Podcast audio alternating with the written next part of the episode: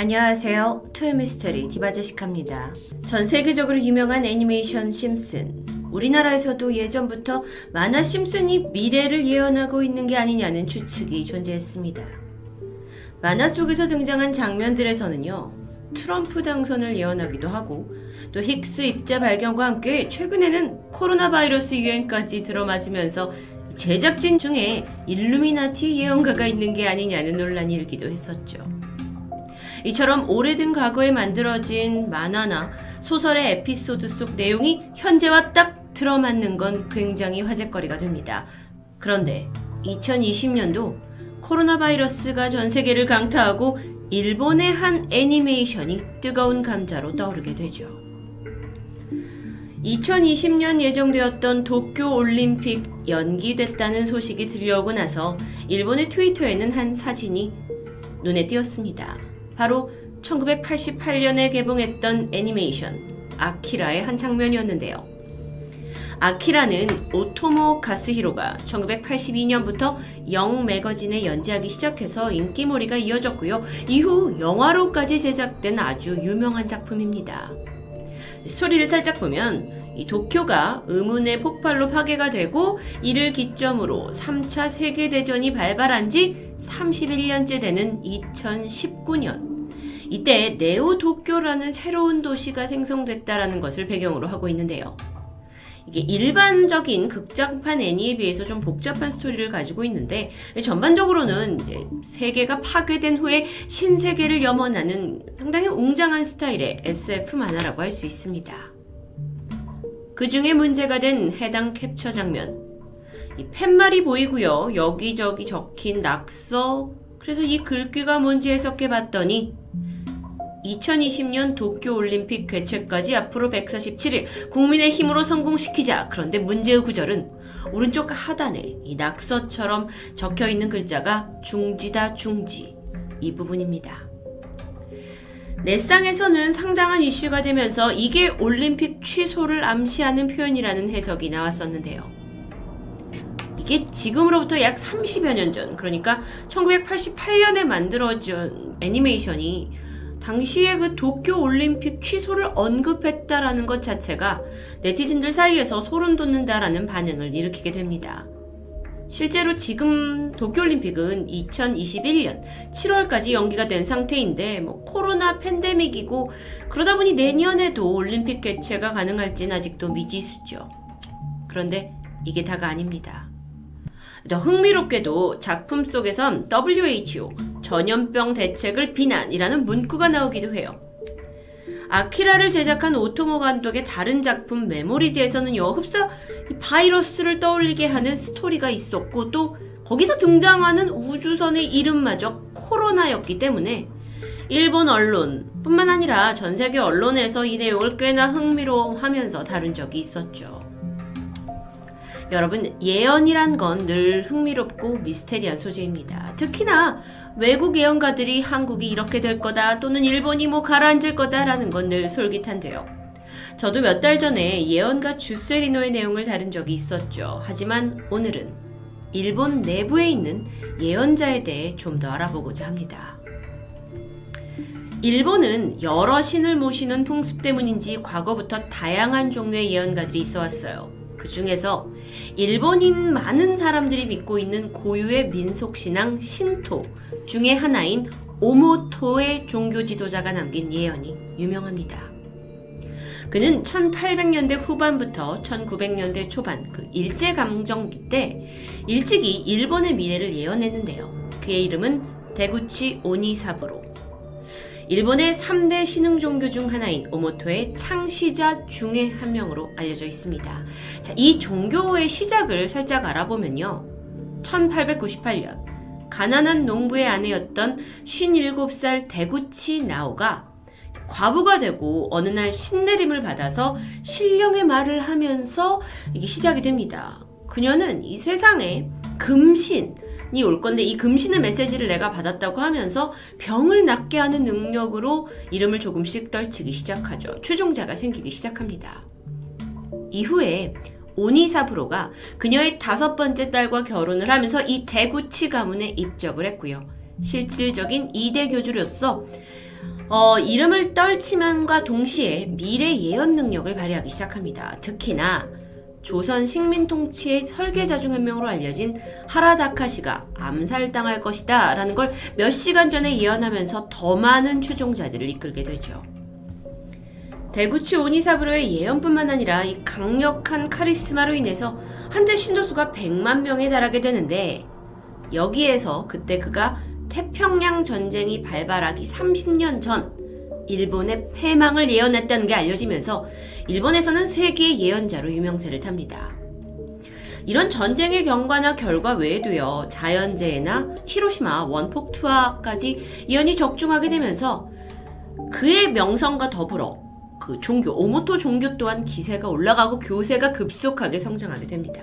근데 문제가 있었어요. 오모토는 금신을 모시는 종교죠. 그러니까 당시 일본 천황을 부정하는 개념입니다. 그러니까 정부로서는 눈엣 가시 같은 존재였겠죠. 후에 1921년과 1930년에 걸쳐서 일본 정부는 오모토교에 대한 대대적인 탄압을 감행했고요. 네가 감히 일본의 패망을 예언해? 라는 점을 들어서 오니사부로의 책은 금기서적이 되었습니다. 이후에 그는 불경죄, 신문법 위반, 치안유지법 위반 등으로 체포되고 풀려나기를 반복했다고 하죠. 하지만 이런 종교적인 탄압과는 별개로 그가 뱉었던 많은 예언이 적중했다라는 것은 부정할 수 없는 사실이었습니다. 일본은 지진이 자주 일어나는 나라다 보니 이와 관련된 예언은 특히나 큰 주목을 받습니다. 그러던 중 2011년 일본의 동일본 대지진과 2016년 구마모토 대지진으로 유명해진 한 네티즌이 있습니다. 그는 투첸이라는 일본 커뮤니티에 엄청난 조회수를 기록한 게시물을 남기게 되는데 어, 여기서 자신을 어떻게 설명하냐면 나는 2062년에서 온 미래인이다라고 얘기를 하죠. 자신이 51구역으로 유명한 네바다의 한 연구원 출신으로 다른 7명의 조사원과 함께 타임머신을 타고 왔다고 주장하는데요. 뭐 언제나 그렇듯이 타임머신 이야기는 쉽게 믿을 수가 없습니다. 그러다 보니까 네티즌들도 반장난식으로 질문을 던졌죠. 그리고 여기에 차례차례 그가 답을 하기 시작합니다. 먼저 그는 미래에 중국은 스스로 자멸을 하게 되고 한국을 포함한 아시아 대부분이 인도화가 되면서 미국의 패권은 사실상 무너지고 영어는 더 이상 세계 공용어가 아닐 것이다 라는 뭐 그 당시로서는 좀 믿기 힘든 황당한 이야기를 늘어놨습니다. 하지만 그 일본 사람 특성상 가장 많은 질문은 자연재해 관련이었어요.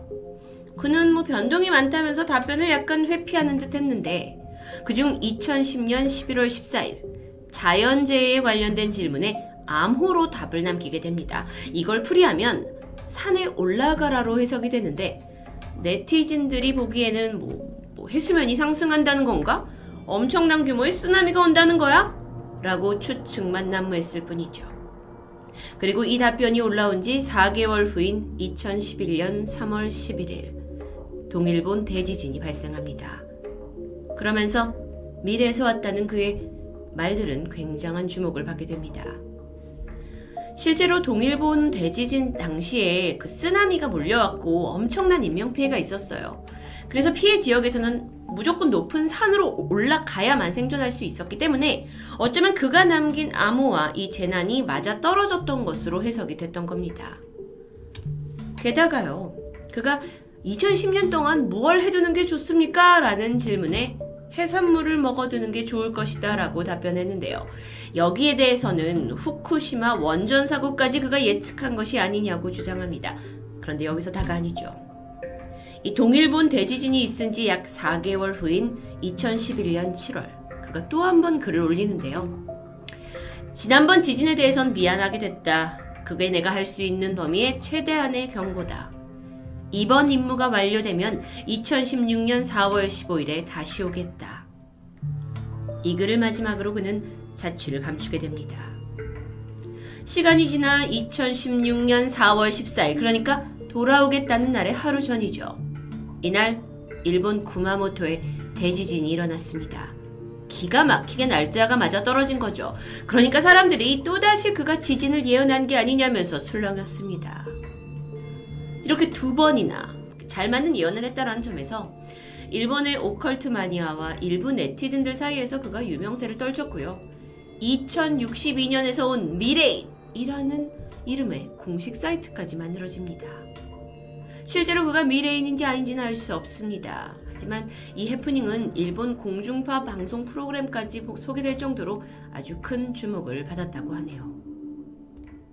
불확실한 현재일수록 앞으로 어떤 미래가 펼쳐질지에 대한 어떤 누군가의 예언은 항상 주목을 받았습니다. 워낙 한 치 앞도 모르는 이 미래에 나한테 어떤 일이 벌어질까, 이 세계에 어떤 일이 있을까는 늘 인간의 본능적인 궁금증이라고 할 수 있겠죠. 게다가 일본이 어떻게 망할 거다 또는 자연재해를 당할 거다라는 예언에 좀 솔깃해지는 건 어쩌면 역사적인 아픔을 겪은 한국인의 본능이 아닐까 싶습니다. 지금까지 일본에서 유명한 자국민 예언가에 대한 이야기 토요미스테리 디바제시카였습니다.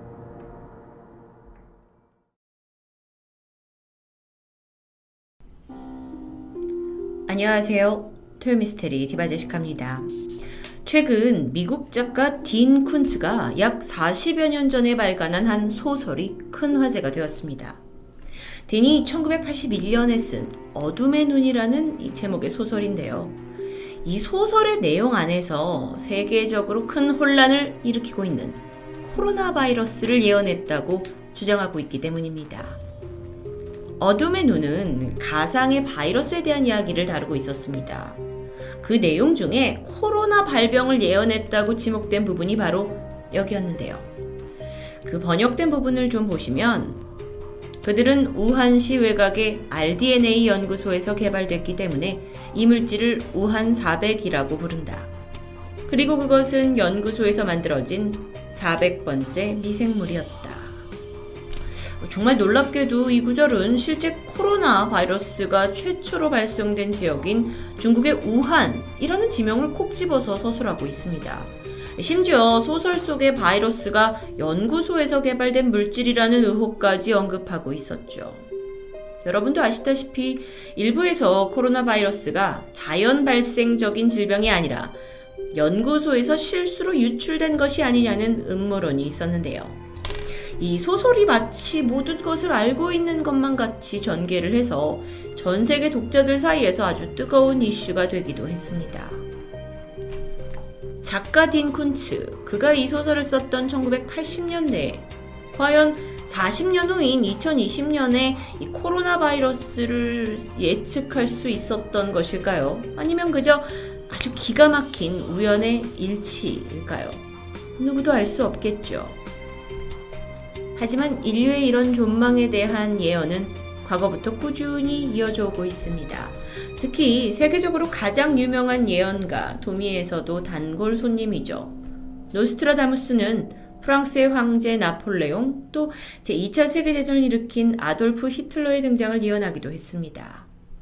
그뿐만 아니라 1929년 세계 대공황, 2003년 이라크 전쟁 같은 이 다양한 분야에서 아주 높은 적중률의 예언률을 보이고 있는 에드거 케이시도 유명하죠.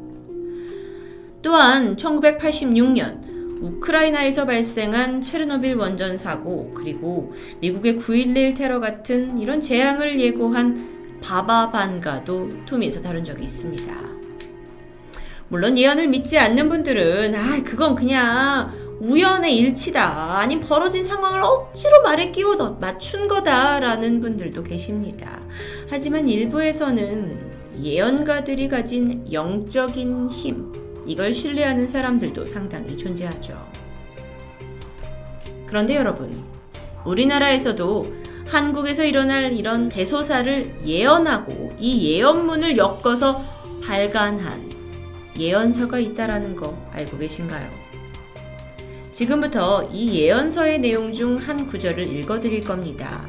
이 부분이 과연 어떤 사건을 예언한 건지 예측해 보시기 바랍니다. 물론 이건 번역본입니다.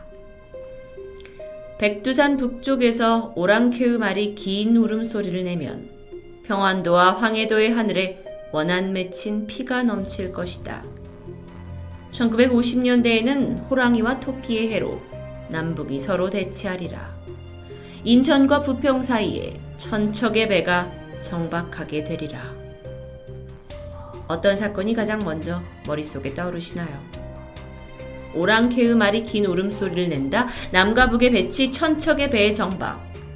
이 부분을 해석한 학자들은 바로 한국전쟁, 6.25 전쟁을 나타내는 문장이라고 주장합니다. 특히나 뭐 인천과 부평 사이의 천척의 배 굉장히 디테일하죠.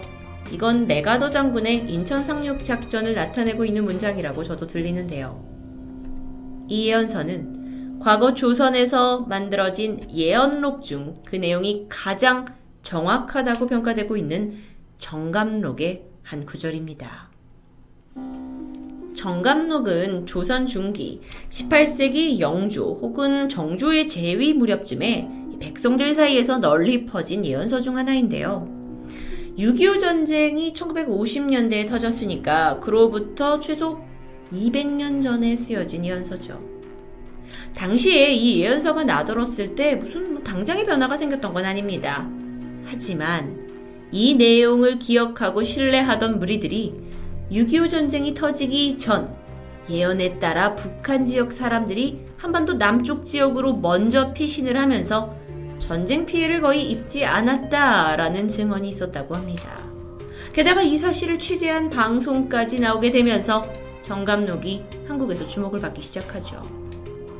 물론 예언의 비판적인 분들은 야 그저 어쩌다 한 번 우연으로 맞아 떨어진 거다 라고 생각하실 수도 있습니다.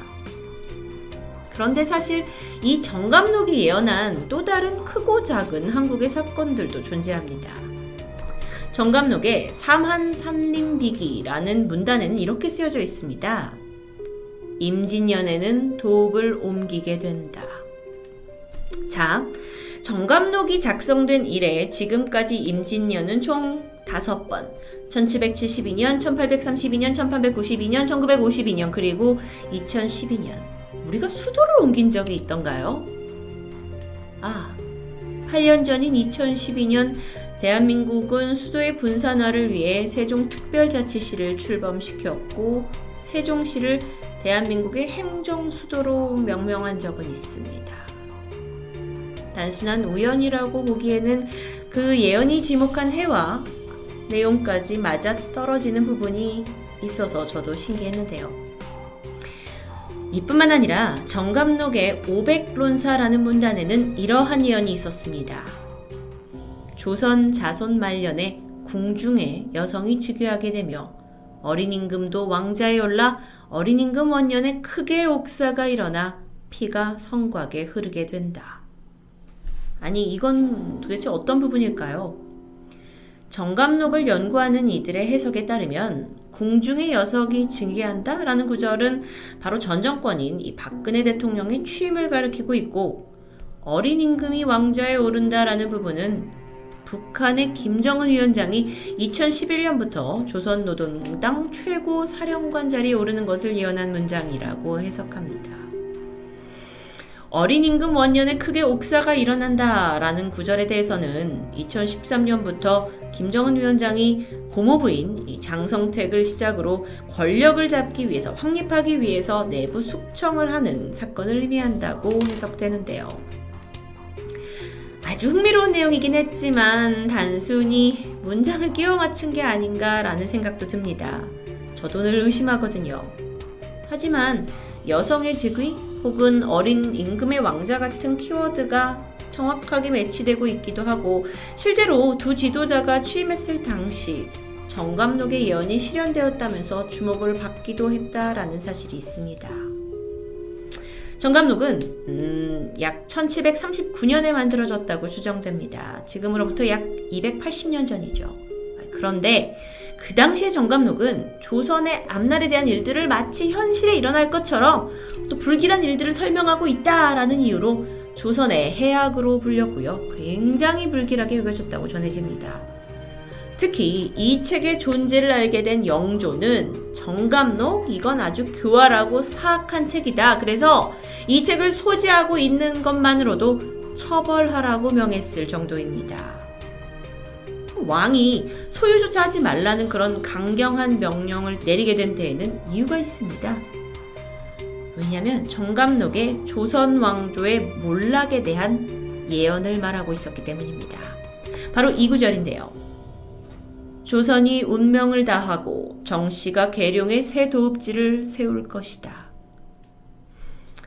마지막에 정씨가 계룡의 새로운 도읍지를 세운다는 부분에 대해서는 다소 여러 갈래로 해석이 나뉘고 있지만 실제로 조선왕조는 1905년 을사조약으로 인해 일본의 외교권을 강제로 양도하여 식민지로 전락하게 되죠. 정씨, 계룡이라는 키워드는 그 어디에도 끼워 맞출 만한 부분이 없는 것처럼 보입니다.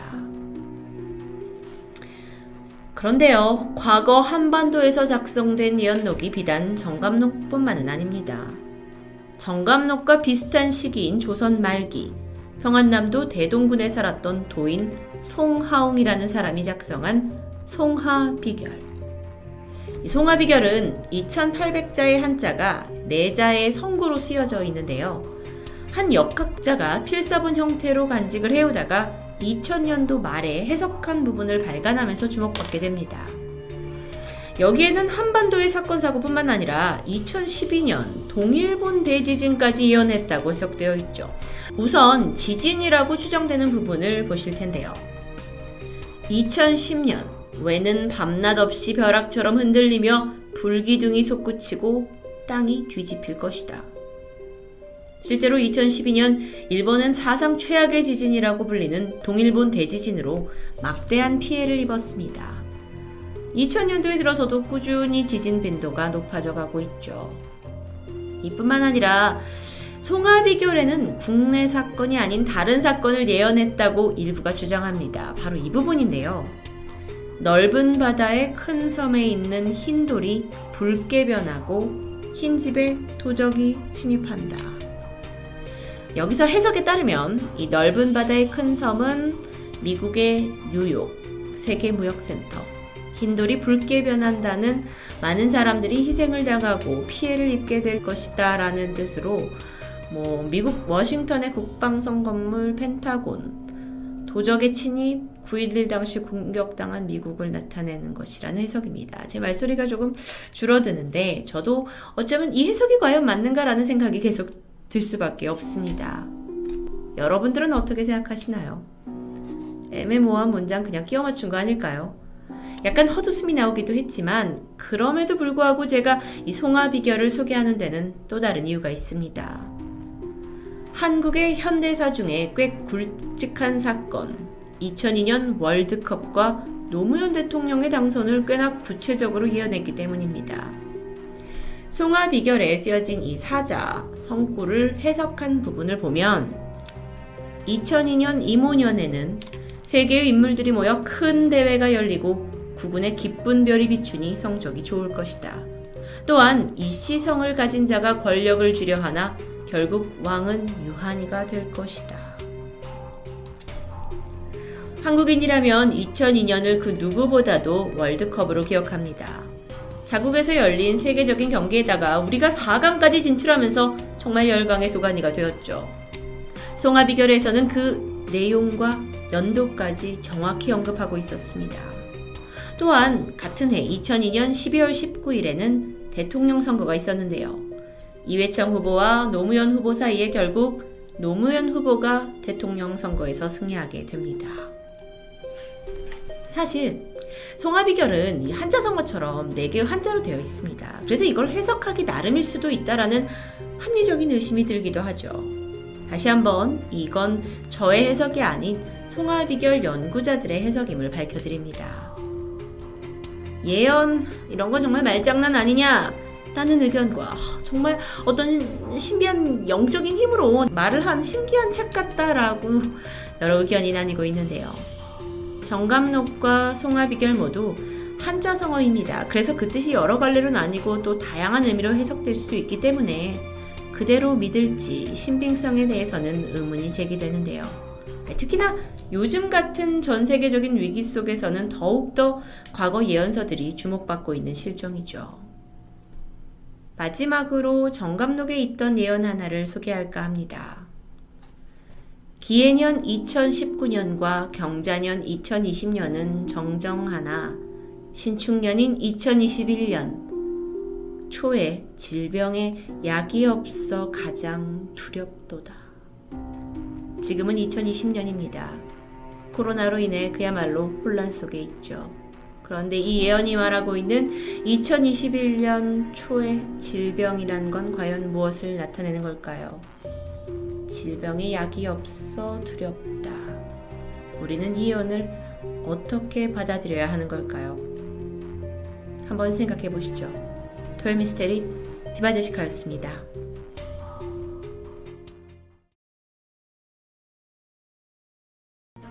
안녕하세요. 토요미스테리 디바제시카입니다. 전 세계적으로 100만 명 이상의 목숨을 앗아가고 있는 코로나 바이러스. 역사적으로 그 어떤 질병보다 넓고 빠르게 번지고 있기 때문에 일부에서는 코로나를 종말의 징조라고 말하기도 합니다. 특히 일부 기독교인들은 성경의 요한계시록에 코로나 사태가 이미 예언되어 있다고 주장하면서 이걸 하나님의 심판을 알리는 신호라고 여기기도 하는데요. 그들은 코로나 바이러스가 세상의 종말보다 먼저 도착한다고 전해지는 그 요한계시록의 4명의 기사 중 1명에 해당한다고 말합니다. 죽음, 전쟁, 기근, 역병이나 전염병을 대표하는 이 4명의 기병이 현실 세계와 유사한데 이 중 네 번째 기수가 창백한 흰색 또는 녹색 말을 타고 세계 인구의 4분의 1의 질병을 퍼뜨린다는 것이 계시록의 내용이라고 해석하고 있는데 이에 대해 성경 전문가들은 이 예언을 분석한 결과 코로나는 결코 종말의 징조가 아니라고 단언합니다. 5억 명 이상이 사망한 천연두도 있었고 5천만 명 정도 사망한 스페인 독감처럼 역사상 훨씬 더 심한 전염병도 있었기 때문에 코로나가 인류를 멸망하게 할 지표로 해석해서는 안 된다는 게 지배적인 결론이죠. 이렇듯 코로나 사태 이후 전 세계에서는 이걸 미리 예측했다는 예언들이 조명을 받게 됩니다. 그리고 오늘 토요 미스테리에서는 그동안 가장 이슈가 되고 또 많은 주목을 받았던 코로나 예언을 몇 가지 소개해 보고자 합니다. 1999년 지구 멸망을 예언했던 노스트라다무스 너무도 유명하죠. 그가 1951년에 남긴 모든 세기란 저서 속에 예언 부분에 이런 구절이 있습니다.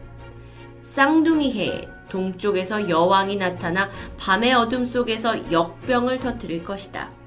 더불어 이 세상을 파멸시키기 위한 일곱 개의 언덕이 있는 나라를 덮친 뒤 인간의 빛을 먼지로 변화시켜 세계 경제를 종말에 이르게 할 것이다.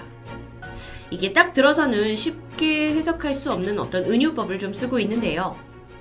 여기에 언급된 이 키워드들을 해석해 보자면 쌍둥이 해를 2020년, 동쪽을 중국, 여왕을 스페인어로 왕관을 뜻하는 코로나, 역병을 바이러스, 일곱 개의 언덕이 있는 나라를 이탈리아, 먼지는 죽음을 암시하는 거라고 믿는 일부 음모론자들의 주장이 있습니다.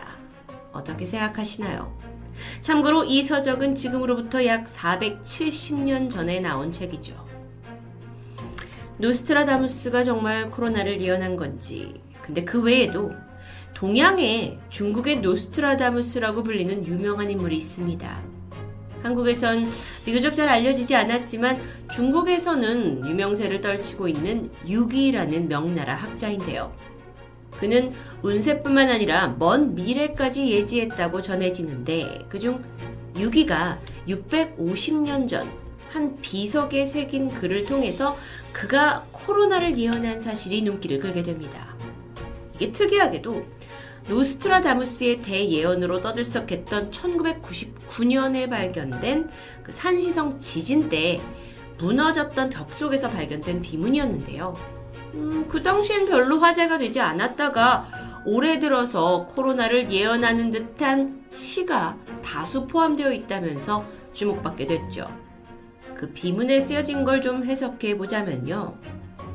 하늘과 땅이 뒤집어진다. 가난뱅이는 만 명 중 천명만, 부자는 만 명 중 두세 명만 살아남는다. 들에 씨 뿌리는 사람이 없고 인가의 연기도 끊어졌다. 이렇듯 뭔가 대, 그 재앙의 암시가 들어있다고 보는 건데 여기에 그치지 않고 정확히 날짜를 말한 부분도 마지막에 있었습니다. 그 역병은 구동부터 10월에 나타난다. 바로 이 대목이었는데요.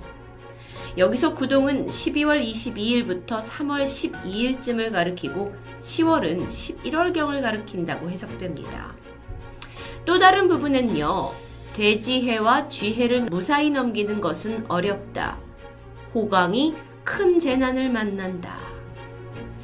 여기서 호광은 그 후베이성과 후난성 일대로 조금 확대 해석하면 코로나19의 발원지로 알려진 우한이 있는 곳으로 볼 수도 있습니다. 그렇다 보니까요, 이 전반적인 해석을 2019년 겨울부터 우한에서 역병이 발생해 천지가 뒤집힌다는 이 재난으로 인해 많은 사람이 죽게 된다라는 해석으로 볼 수도 있겠죠. 주목할 또 다른 구절도 있습니다. 식사는 있지만 먹는 사람은 없다. 여기도 해석에 따라 코로나로 인해 락다운, 도시 봉쇄로 기능이 정지한 거리를 묘사한다고 해석하기도 하죠. 이 예언대로라면 코로나 사태와 이 혼란은 용해와 뱀해에 해당하는 2024년에서 25년까지 계속된다고 합니다. 생각만 해도 끔찍하죠. 이번엔 일본의 예언을 알아볼까요? 일본에선 30년 전인 1990년 한 신문에 실린 기사가 화제가 되었습니다. 제목을 보니까 2020년 인류의 절반이 전염병에 였는데요. 이게 한눈에 봐도 지금의 사태를 예측한 듯 보였죠. 30년 전에 나온 건데요. 그런데 사실 이 기사의 내용은 코로나와는 직접적인 관련이 없었습니다. 그리고 당시에 세계보건기구가 발표한 보고서를 정리해서 소개한 기사였을 뿐이죠. 이 보고서는 지구 온난화로 인해 인류의 피해가 예측된다면서 온난화가 면역력 저하로 이어져 말라리아 같은 전염병의 대유행을 불러올 거고 2020년이 되면 인류의 절반 가까이가 전염병에 걸릴 수 있다는 우려를 담고 있습니다. 뭐 현재의 코로나 사태와는 좀 세부 내용이 다르지만 2020년도라는 연도, 전염병, 뭐 면역력 저하 등의 키워드가 지금 우리가 직면한 위기를 떠올리게 하는 건 부정할 수 없다 보니까 주목을 받게 된 것 같습니다. 세계적인 전염병 학자 레리 브릴리언트 박사는 2006년 테드 무대에서 아주 의미심장한 강연을 한 적이 있었는데요. 그는 자신이 주도한 설문조사의 결과를 밝히는데 전염병 학자의 90%가 다음 두 세대 안에 10억 명 감염자와 1억 6,500만 명의 사망자를 낳을 만한 엄청난 전염병이 등장할 거고 이로 인해 3조 달러의 비용을 치를 수 있고 세계적인 불황이 초래될 거라고 예측한다는 내용이었습니다. 그 당시만 하더라도 2006년에 이걸 들었으면 하고 비웃었겠지만 의미심장하게 들리죠. 이뿐만이 아닙니다. 2015년 마이크로소프트의 창립자 빌 게이츠 역시 테드 강연을 통해 끔찍한 경고를 한 적이 있습니다. 그는 청중에게 앞으로 수십 년 안에 천만 명 이상이 죽게 된다면 그건 전쟁이 아니라 전염력이 강한 바이러스 때문일 것이다. 라고 말했다는 건 다들 알고 계시죠? 이런 선견지명은 당시 BBC를 포함한 몇몇 언론에 소개가 되긴 했지만 큰 주목을 받지 못했습니다. 그러다가 코로나 사태에 직면하게 되니까 다시 뜨거운 화제가 되었죠. 더 나아가서 빌 게이츠가 세계 엘리트 그룹을 이끌면서 코로나 바이러스를 일부러 퍼뜨려서 세계 인구를 줄이는데 앞장섰다고 믿는 음모론자들까지 있었습니다. 뭐 원래 뭐 전 세계 뭐 부자 top 부자들에 들다 보니까 빌 게이츠를 둘러싼 많은 음모론이 있긴 했어요. 근데 이번 음모론은 워낙 떠들썩했죠. 정작 빌 게이츠는 뭐 공식적으로 여기에 대해 대응한 적이 없고요. 그저 웃어 넘기자라는 반응을 보였습니다. 그런 빌 게이츠가 최근 2020년 8월에 또 하나의 무시무시한 예언, 어, 아니 전망을 남겼는데요. 코로나19 사태로 수백만 명이 더 사망하고 내년 말이나 돼서야 종식될 거라고 말한 겁니다. 다만 2021년 말까지 효과적인 코로나19 백신이 대량 생산될 거고 전 세계 인구의 대부분이 접종을 통해 전염병을 예방할 수 있을 거라는 희망적인 전망도 덧붙였죠. 미국에 이어 두 번째로 확진자가 많은 인도에서 한 천재 점성가 소년이 전 세계를 놀래켰습니다. 14살의 아비냐 아난드는 코로나가 발병하기 몇 달 전인 지난 2019년 8월에 자신의 유튜브 채널을 통해 전 세계가 11월 이후 큰 재난을 겪게 될 거라고 예측했습니다. 좀 더 자세히 들어보면 발병한 지 6개월 동안 바이러스는 전 세계적으로 확산할 거고 그중 중국이 가장 피해를 볼 것이다. 그러다 2020년 3월과 4월에는 위기감이 정점에 당할 거라는 내용까지 있었는데요. 한편 그는 이 공포의 사태가 2020년 5월 29일에는 끝날 거라고 했었어요. 그런데 추후에 그 부분은 언론사들이 내 예측을 잘못 해석한 거다라고 주장하면서 그때쯤에 이 발생 건수가 감소하기 시작할 거다. 하지만 그렇다고 전염병 발생이 그때 끝나는 건 아니다라고 말을 바꾸게 됐죠. 아비냐 나난드는 자신의 그 코로나 예측 때문에 사람들이 혹여 공황에 빠지지 않길 바란다면서 전염병이 끝나는 것, 그리고 재앙이 피하기 위해서는 이 자연을 파괴하는 일을 중단해야 된다고 당부했습니다. 오는 12월에 코로나19보다 더 강하고 규모가 큰 또 다른 재난이 발생한다는 내용이었습니다. 그는 점성가이기도 한데 그 12월 20일에 목성과 토성이 나란히 서게 된다는 점을 그 근거로 들었죠. 아, 궁금해집니다. 그가 주장한 2차 팬데믹, 여기에 구체적인 예언이 있었는데, 바이러스 백신이 나오긴 하지만 곧바로 변종 바이러스가 출현한다.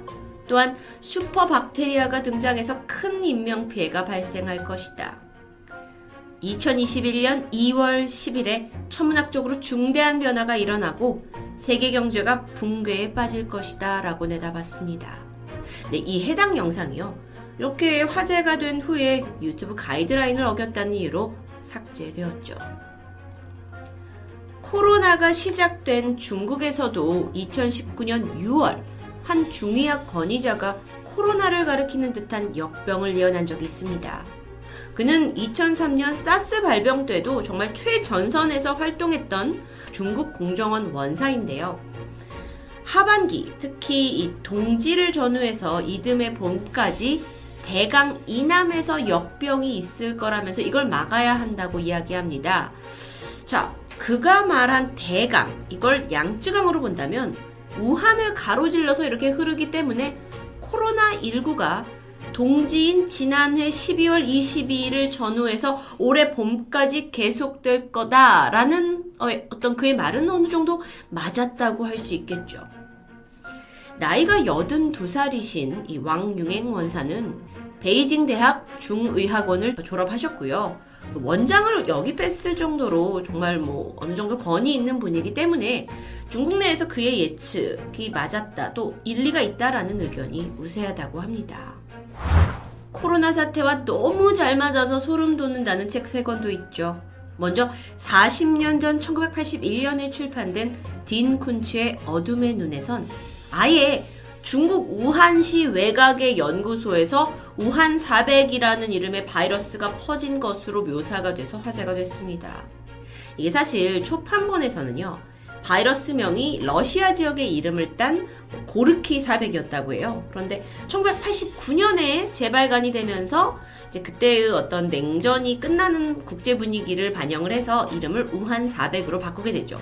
뭐 어쨌든지 간에 바뀐 시기도 한참 예전입니다. 그래서 이 책을 코로나 예언서로 보는 사람이 많았고 저도 과거 어, 관련해서 한번 소개한 적이 있었습니다. 두 번째 책은요.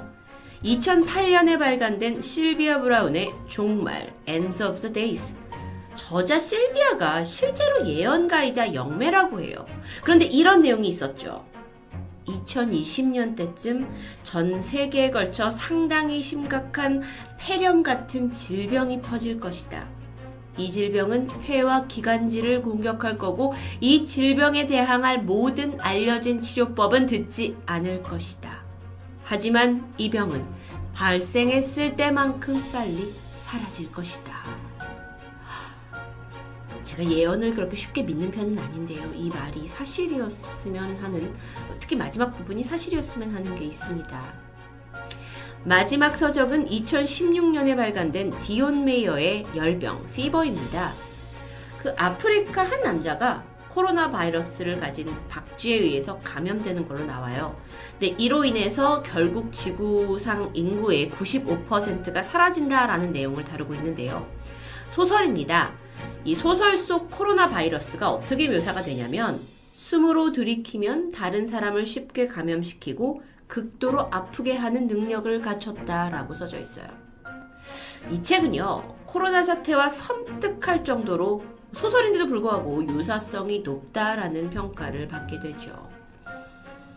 지금까지 다룬 예언가의 이야기, 그리고 예언서들까지 이걸 두고 한편에서는 엄밀하게 코로나를 예언했다고 인정할 수는 없지 않느냐. 그냥 이건 경고나 예측 수준이었다라는 의견이 대부분입니다. 하지만 언제 종식될지 모르는 이 코로나가 극성을 부릴수록 한치 앞을 모르는 우리 같은 평범한 사람들에게는 진실 여부를 떠나 예언들의 관심이 쏠릴 수밖에 없는 듯 하죠. 그렇기 때문에 코로나 이후 2차 팬데믹이 올 수 있다는 섬뜩한 이야기. 오늘날 인류에게 가장 두려운 재난은 핵무기도 기후변화도 아닌 바로 바이러스라고 강조한 이야기. 이런 의미심장한 예언은 결코 쉽게 머릿속에서 가시지 않습니다. 토요미스테리 디바제식합니다.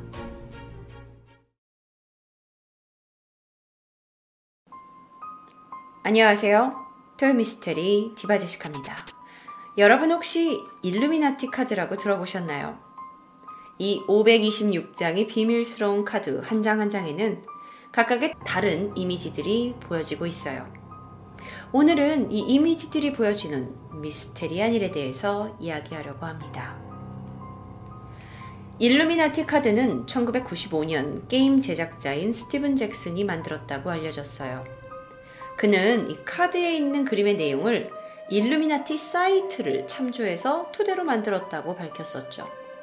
뿐만 아니라 로버트 쉬와 로버트 안톤 윌슨이 공동으로 집필했던 일루미나티와 관련된 책에서도 영감을 얻어서 이 카드를 만드는데 도움을 받은 것으로 알려지고 있어요. 1995년에 이 제작이 되었다고 알려졌는데요. 근데 이 카드가 왜 주목을 받는 거냐?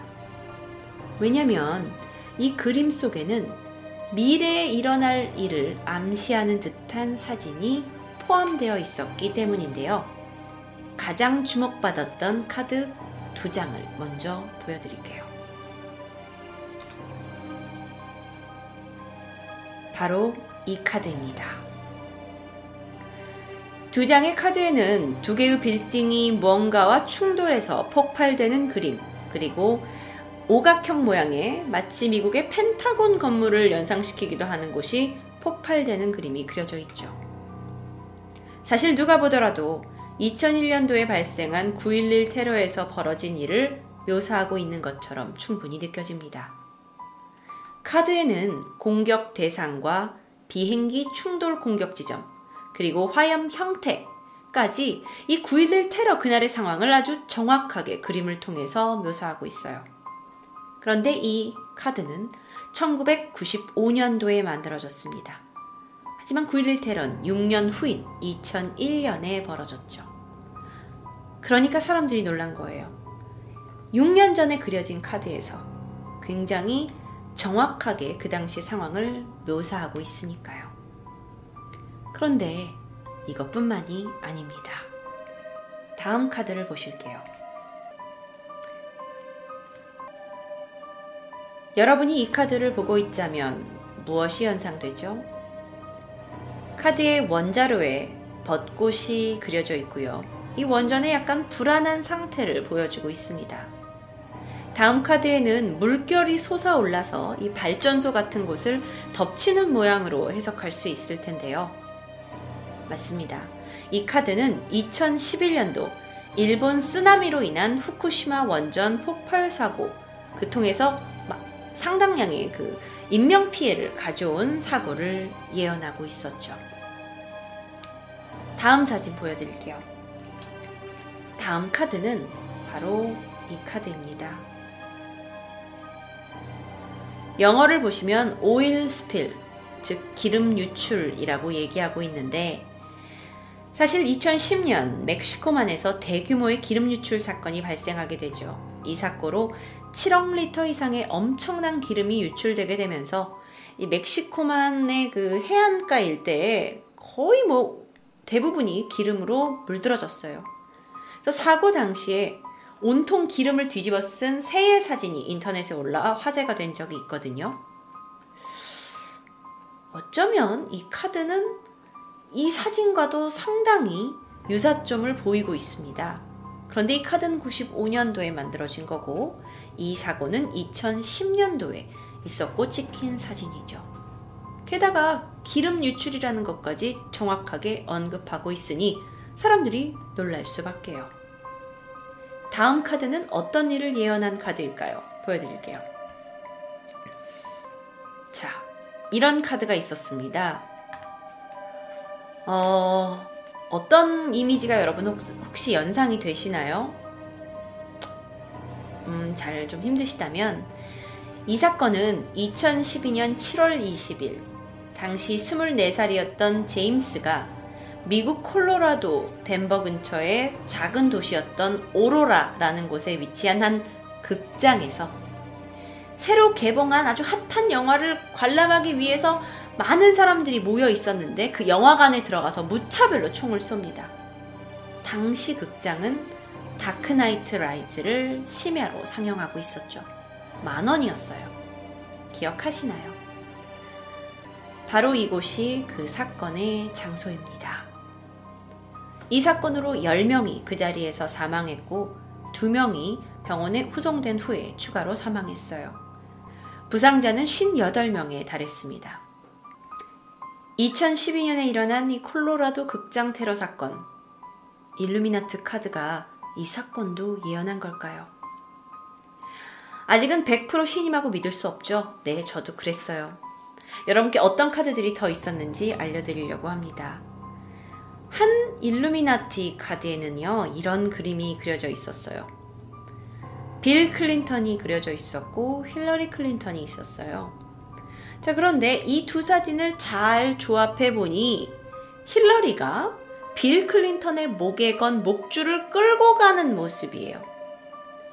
그런데 이게 나중에 빌 클린턴이, 그러니까 대통령이었던 빌 클린턴이 대통령 시절에 스캔들이 일어납니다. 1998년에 백악관의 인턴 사원으로 들어온 모니카 르윈스키하고 이제 섹스 스캔들이 터져서 사실 당시 빌 클린턴으로서는 거의 이게 뭐 국민적으로 막 왜 저래 도덕적으로 왜 저래 저런 사람이 우리 대통령이야 라고 하면서 거의 대통령직에서 내려와야 될 아주 큰 위기에 처하게 되는데 이때 부인 힐러리가 전면에 등장을 해서 지금 이렇게 저 인턴 모니카하고 이렇게 섹스 스캔들이 난 건 이건 정치적인 음모다 하면서 빌 대통령을 변호하게 됐죠. 그래서 남편이 거의 탄핵 위기에 몰렸는데 그를 구출해주게 됩니다.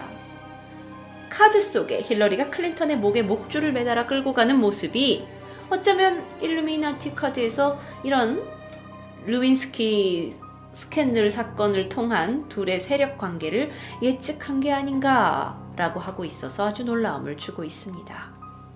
뿐만 아닙니다. 이 카드에서는 흑인 대통령을 어, 예측하고 있었어요. 그리고 또 한 카드에서는 보스톤 마라톤 그 테러 사건을 암시하는 카드도 있었고요. 또 어떤 카드에서는 마크 주커버그의 등장을 예고하는 카드도 있었습니다. 어떤 카드에서는 말레이시아에서 실종된 여객기 사건을 예측하는 게 있었어요. 지금 이 카드의 지도의 모양을 보시면 이 지도의 모양과 실제 말레이시아 그 실종이 된 해변의 사진과 상당히 유사합니다. 뿐만 아니라 문화적으로 레이디 가가의 등장을 예언하는 카드도 있었던 거죠. 그러니까 미국에서 있었던 일들을 주로 예언을 하게 됐지만 뭐 이 외에도 굵직한 사실들을 암시하는 카드가 굉장히 많이 있었고 물론 카드 자체가 워낙 많기 때문에 이 외에도 해석이 애매모호한 카드들도 있었고요. 그렇다면 궁금해집니다. 정말 1995년에 만든 이 카드들이 미래를 예언했다면 지금 2017년 이 순간 아직 예언이 제대로 되지 않은 또는 앞으로의 예언을 하고 있는 카드는 뭐가 있을까요? 대표적인 카드로는 트럼프 카드가 있습니다. 자, 아, 일루미나티 카드 중에 이 미국 대통령에 당선된 트럼프 그림이 그려진 카드가 아주 유명합니다. 카드 속에 트럼프는 Enough is enough 라는 문구를 가지고 있어요. 해석해보자면, 할 만큼 했잖아! 또는 계속 이대로 둘 순 없어! 라는 표현이 됩니다. 그림 속의 이 남자는 엄청난 분노감을 표출하고 있어요. 마치 사진 속의 트럼프와도 유사한 이미지죠. 아래는 뭐라고 적혀 있었을까요? 자, 이 아래에 있는 글에는 언제나 어디서나 우리의 스나이퍼는 너를 쓰러뜨릴 수 있어. 그러니 그때까지 실컷 즐기고 있어. 라는 문구가 적혀 있다고 합니다. 여기서 스나이퍼는 이렇게 멀리서 총을 가지고 저격을 하는, 멀리서 이렇게 쏘는 사람을 얘기해요. 자, 이걸 두고 이제 이 카드가 트럼프 대통령의 암살을 암시하는 게 아니냐라고 얘기하는 사람들도 있습니다. 그래서 예측하기로는 트럼프가 워낙 이제 자신만의 강경한 정책들을 내고 있으니 그의 정책에 반대하는 세력들이 뭔가 트럼프가 좀 더 많은 것들을 이행하고자 했을 때 어쩌면 미국의 전 대통령 링컨과 케네디처럼 그를 암살할 수도 있지 않겠느냐라는 이야기가 있습니다.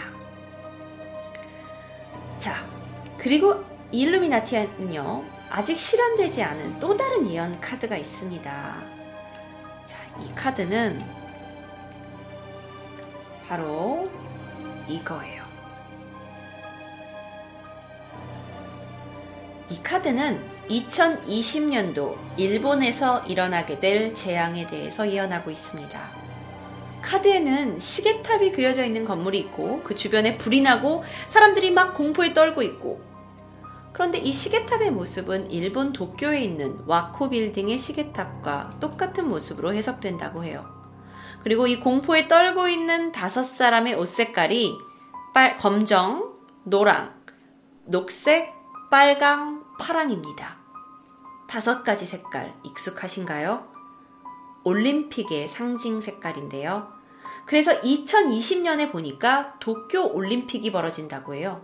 그래서 어쩌면 이게 총체적인 해석을 봤을 때 2020년도에 도쿄 올림픽 때에 도쿄의 와코 빌딩의 이 시계탑이 무너질 정도의 지진이 있거나 폭발이 있거나 어떤 재앙이 일어나서 많은 사람들이 죽게 될 수도 있다라는 걸 암시한다고 해석되고 있다고 해요. 제가 해석한 게 아니라 그렇게 해석되고 있다고 합니다.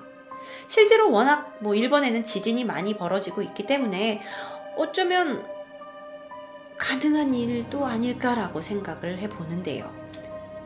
또 다른 예언 카드도 있습니다. 그 많은 예언 카드 중에서 특히나 많은 사람들이 이제 주시하고 있는 카드가 바로 이건데요. 어, 세계적인 에너지 위기 카드입니다.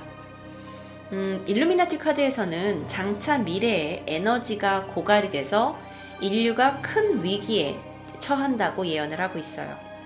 또한 다른 카드에서는 바로 이거 월드 워 3, 그러니까 제3차 세계대전이 발발을 해서 엄청나게 많은 사람들이 목숨을 잃을 거다. 그리고 결국엔 국가가 사라지게 될 거라고 예언한다고 합니다. 처음에 일루미나티 카드에 대해서 들었을 때 이 조악한 카드의 모양 보소 하면서 아 누가 매년 매년 사건 벌어지고 나서 비슷한 거 만들었겠지. 어차피 520장이나 된다면서 뭐 그거 뭐 한 장 뭐 추가하는 게 뭐 어렵겠어라고 생각을 했죠. 그러면서 더 궁금해지는 게 아, 도대체 누가 만든 거라고? 이 이야기는 사실 듣고도 보고도 쉽게 믿음이 가지 않죠. 이 카드는 게임 회사의 게임 디자이너인 스티븐 잭슨이란 사람이 만들었습니다. 평범한 디, 게임 디자이너였던 그가 어떻게 해서 이렇게 미래의 사건들을 예언할 수 있는 카드를 만들 수 있었을까요? 일각에서는 스티븐 잭슨이 신통력을 가지고 있어서 신으로부터 막 계시를 받아가지고 막 이 카드를 막 만들었다 하는데 당사자는 좀 주술사 아니에요. 영매도 아니에요. 하면서 완강히 부인했다고 해요. 다만 스티븐 잭슨이 이런 일루미나티 카드를 만든 건 자신의 부하 직원 때문이었다고 하는데요. 90년대쯤에 이 부하 직원이 컴퓨터로 웹서핑을 하다가 우연히 일루미나티 웹사이트를 발견했는데 거기서 워낙 많은 음모들을 얘기하다 보니 그 내용을 토대로 카드를 만들었다고 합니다. 일루미나티. 그들이 세계를 지배하려는 거대한 야망을 가지고 웹사이트 안에다 자신들이 앞으로 향하게 될 많은 일들을 거기다 적어놨다고 하는데 그들의 야욕이 담겨져 있는 이 사이트. 이 사이트를요, 부하 직원과 스티븐이 해킹을 통해서 알아냈대요. 그래서 그곳에 가가지고 이걸 이제 만들어내서 그림에다가 담았다는 거죠. 하지만 스티븐 잭슨은 마지막까지 이 일루미나티 사이트의 주소를 대중에게 공개하지는 않았다고 합니다. 잭슨 씨, 일루미나티에 대해서 궁금해하는 사람이 한국에도 많습니다. 그거 허무맹랑한 이야기인지 아니면 어느 정도 신빙성이 있는지 정말 궁금하니까 개인적으로라도 웹사이트 주소 좀 보내주실래요? 토요 미스테리 시청해주셔서 감사합니다. 다음 영상은 밑에 영상 클릭으로 여러분 확인하실 수 있습니다. 감사합니다.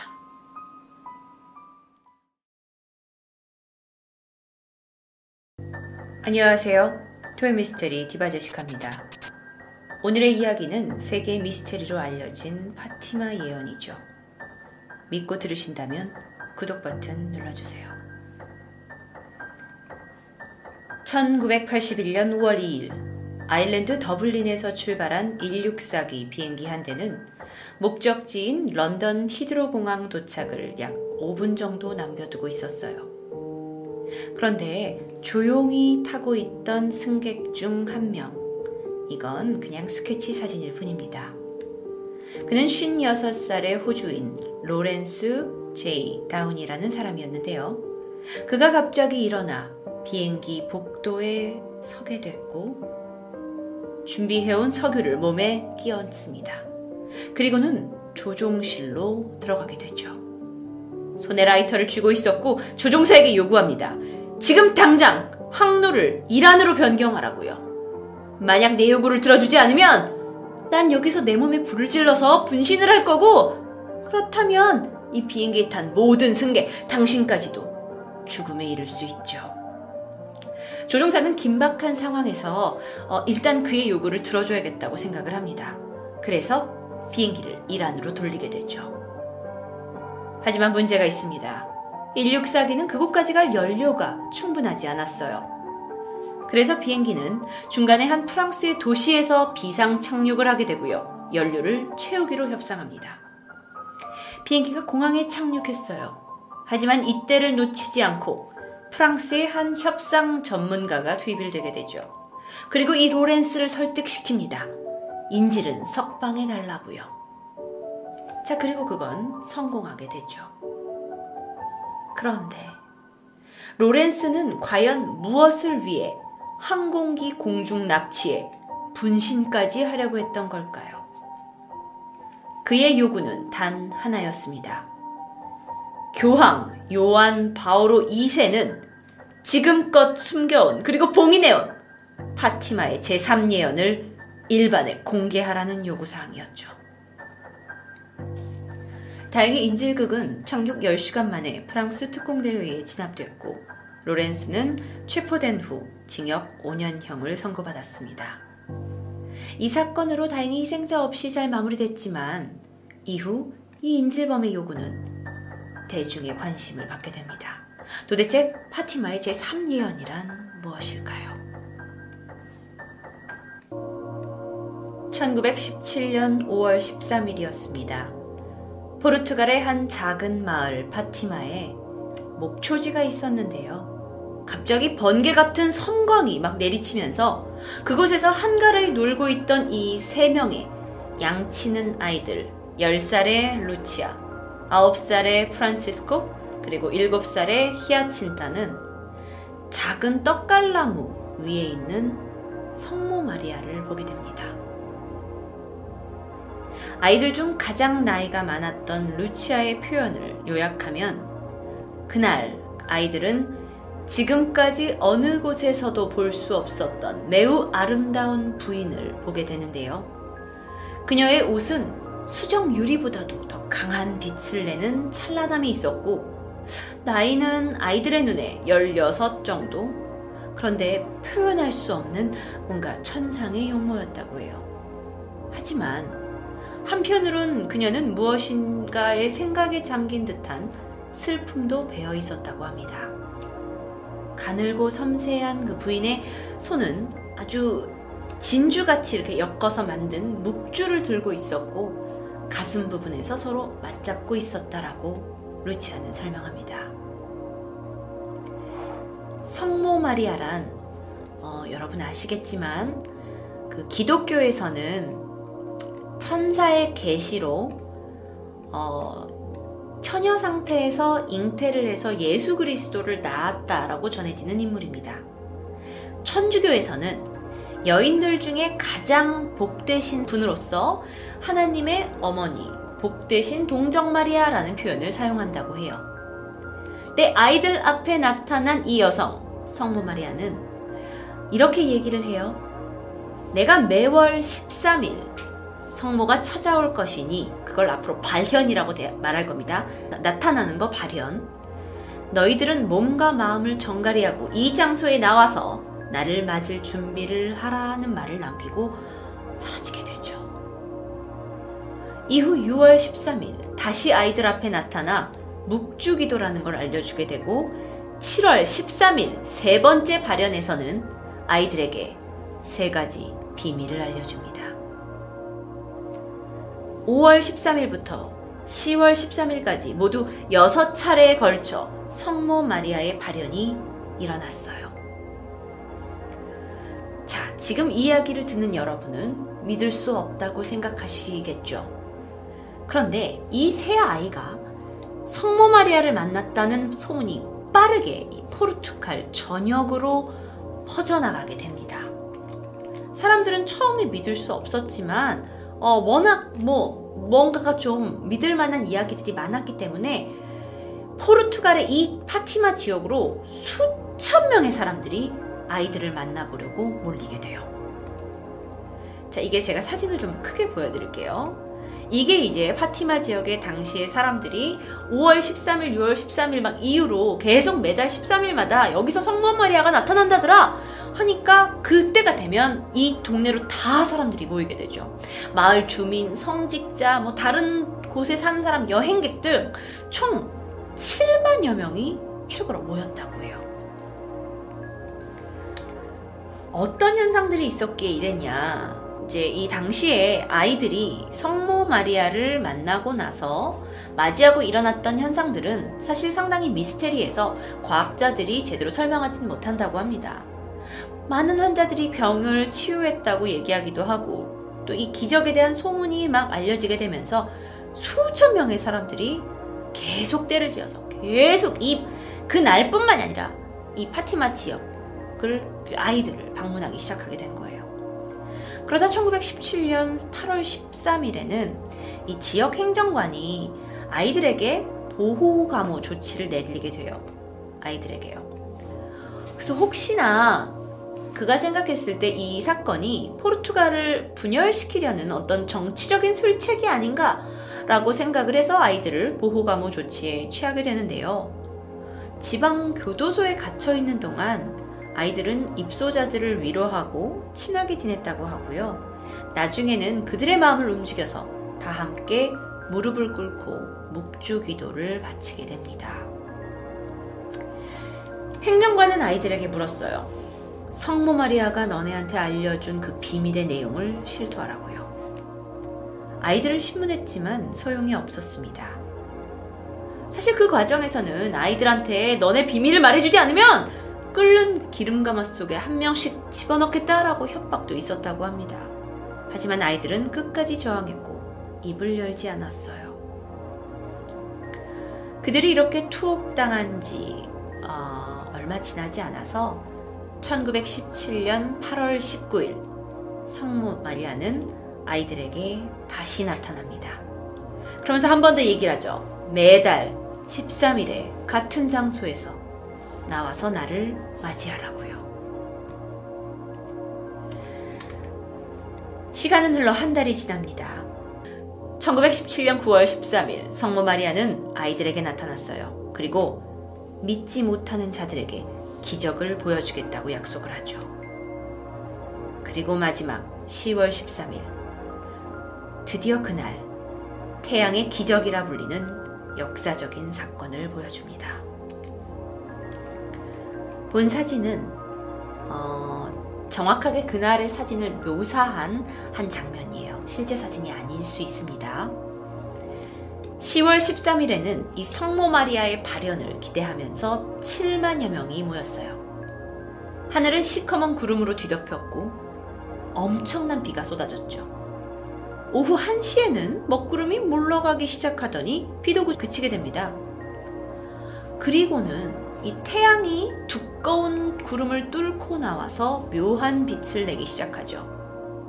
이 빛은 은빛 원반처럼 회전하기 시작합니다.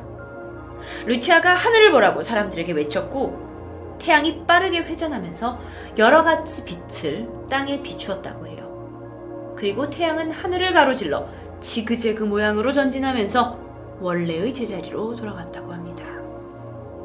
이 태양의 강한 빛으로 인해서 비에 젖어 있었던 물체들이 순식간에 말랐다고 해요. 목격담에 따르면 태양의 기적 현상은 40km 떨어진 곳에서도 목격됐다고 하는데요.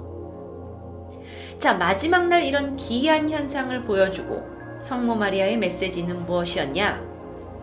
기념 성당을 짓고 죄인들에 대한 회개와 용서를 멈추지 말라고 당부했다고 해요. 그리고 두 팔을 펼치고 하늘로 올라갔다고 합니다.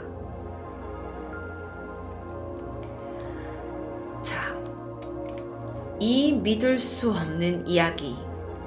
저도 이 사건을 접하고 나서 이게 무슨 너무나 미스테리 북에 나올 것 같은 이야기 이게 사실일까라고 생각을 했는데 5월 13일부터 10월 13일까지의 일들은 1930년 10월 달 레이리아 주교와 로마 교황청에 의해 정식으로 이건 성모 마리아를 영접한 것이다 라고 인정받게 돼요. 그리고 이후에 파티마의 성모 발현이란 이름으로 또는 파티마의 기적이란 이름으로 전 세계에 퍼지게 됐죠. 성모 마리아를 만났던 이 세 명의 아이들. 사실 이들 중에 어, 프란치스코와 그리고 어, 히아친타는 어, 시간이 좀 지난 후에 스페인 독감에 걸리게 됐어요. 그래서 각각 성모 마리아를 만나고 나서 2년 후, 3년 후에 사망하게 됩니다. 중간에 있는 그 가장 나이가 많았던 루치아만 살아남게 되는데요. 이후 교황청에서는 루치아를 특별 관리하게 되고 그녀는 교황청에 들어가서 성모 마리아가 예언한 것들을 문서로 정리하게 되고 수녀의 삶을 살게 돼요. 그런데 여러분 궁금하지 않습니까? 성모 마리아가 아이들에게만 들려줬다는 그 세 가지 예언. 이 이야기는 많은 사람들의 관심을 받게 되죠.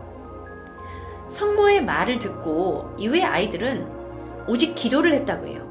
죄인들이 회개를 받고 용서를 받아야 된다면서 기도와 고행을 계속했다고 하는데요. 그게 성모 마리아가 요청한 거겠죠. 그래서 아이들이 굵은 밧줄 같은 거를 낮 동안에는 허리에 단단히 묶고 다녔다고 해요. 그러니까 어떤 고행의 일종의 그 의식처럼요. 더운 날에는 물을 마시지 않았고요. 그 외에도 그 고행을 몇 살 되지 않은 아이들이 고행을 위한 여러 가지 일들을 했다고 하는데요. 루치아의 말에 따르면 그 자신들이 행했던 고행들 가운데 가장 중요한 건 개인과 세계 평화를 기원하며 묵주 기도를 하는 것이었다고 얘기합니다. 그래도 우린 궁금합니다. 아이들이 들었다는 그 세 가지 예언은 무엇이었을까요? 첫 번째는요. 그 아이들의 고백에 의해서 예언들이 세상에 나오게 됐는데 아이들의 말에 따르면 제가 그대로 읽어 드릴게요. 우리들은 거대한 불바다를 보았습니다. 불 가운데에는 사람의 모습을 한 영혼과 악마들이 불과 연기 속에 떠돌고 있어요. 그들은 큰 화재 때 맹렬히 타는 화염과 사방에서 불똥이 튀는 구름 같은 연기에 쌓여 어, 실망과 통곡에 몸부림치고 있었습니다. 그 광경은 우리를 공포로 전율케 했습니다. 악마들의 모습도 서로 구별할 수 있었는데 불타오르는 아주 흉측하고 이상한 동물의 형태였어요. 저희는 너무도 겁이 질려 그들의 구원을 용서를 애원하는 눈초리로 성모님을 쳐다보았죠. 여러분도 생각하셨다시피 이 첫 번째 예언은 아이들에게 지옥에 관련된 어떤 환시를 보여준 것으로 많은 사람들이 해석을 하고 있어요. 두 번째, 파티마의 예언은 성모께서 말씀하시길 너희는 불쌍한 죄인들이 가는 지옥을 보았다 라고 얘기해 줬고요. 그런데 내가 말하는 것을, 성모가 말하는 것을 너희가 실천하면 영혼들이 구원될 거고 세상에 평화가 올 것이다. 그리고 전쟁도 끝날 것이다. 그러나 인류가 계속해서 하나님의 마음을 상해 드린다면 교황 비오 11세 때 또 다른 더 무서운 전쟁이 일어날 것이다. 원인 모를 빛에 의해 밤이 밝혀지거든. 하나님께서 전쟁과 기아, 그리고 교회와 교황에 대해 박해를 할 거고 세상의 모든 죄악을 벌할 것이다. 이 재앙을 막고자 한다면 러시아를 내 성심에 봉헌하고 매달 첫 토요일마다 보석의 영성체를 실천하라고 부탁하러 다시 오겠다. 내 요청이 이제 채워지면 러시아는 회개하고 평화가 올 것이다. 그렇지 않으면 전쟁이 유발되고 교회에 박해가 올 것이다. 자, 이후의 이야기들 너무 어려운데요. 두 번째 파티마의 예언을 요약하자면 이런 거예요. 사실 종교적인 표현이 많았어요. 근데 많은 사람들의 해석에 의하면 제2차 세계대전이 발발할 것이고 공산주의가 등장하며 그게 확장되고 그러다 러시아가 몰락하게 되는 그런 이야기가 줄을 이루게 됩니다. 실제 파티마의 두 번째 예언대로 러시아는 무신론과 유물론의 오류를 온 세상에 퍼뜨렸고 전쟁을 일으켰고 또 제2차 세계대전에서는 5천만 명의 사람들의 목숨을 잃어야 했죠.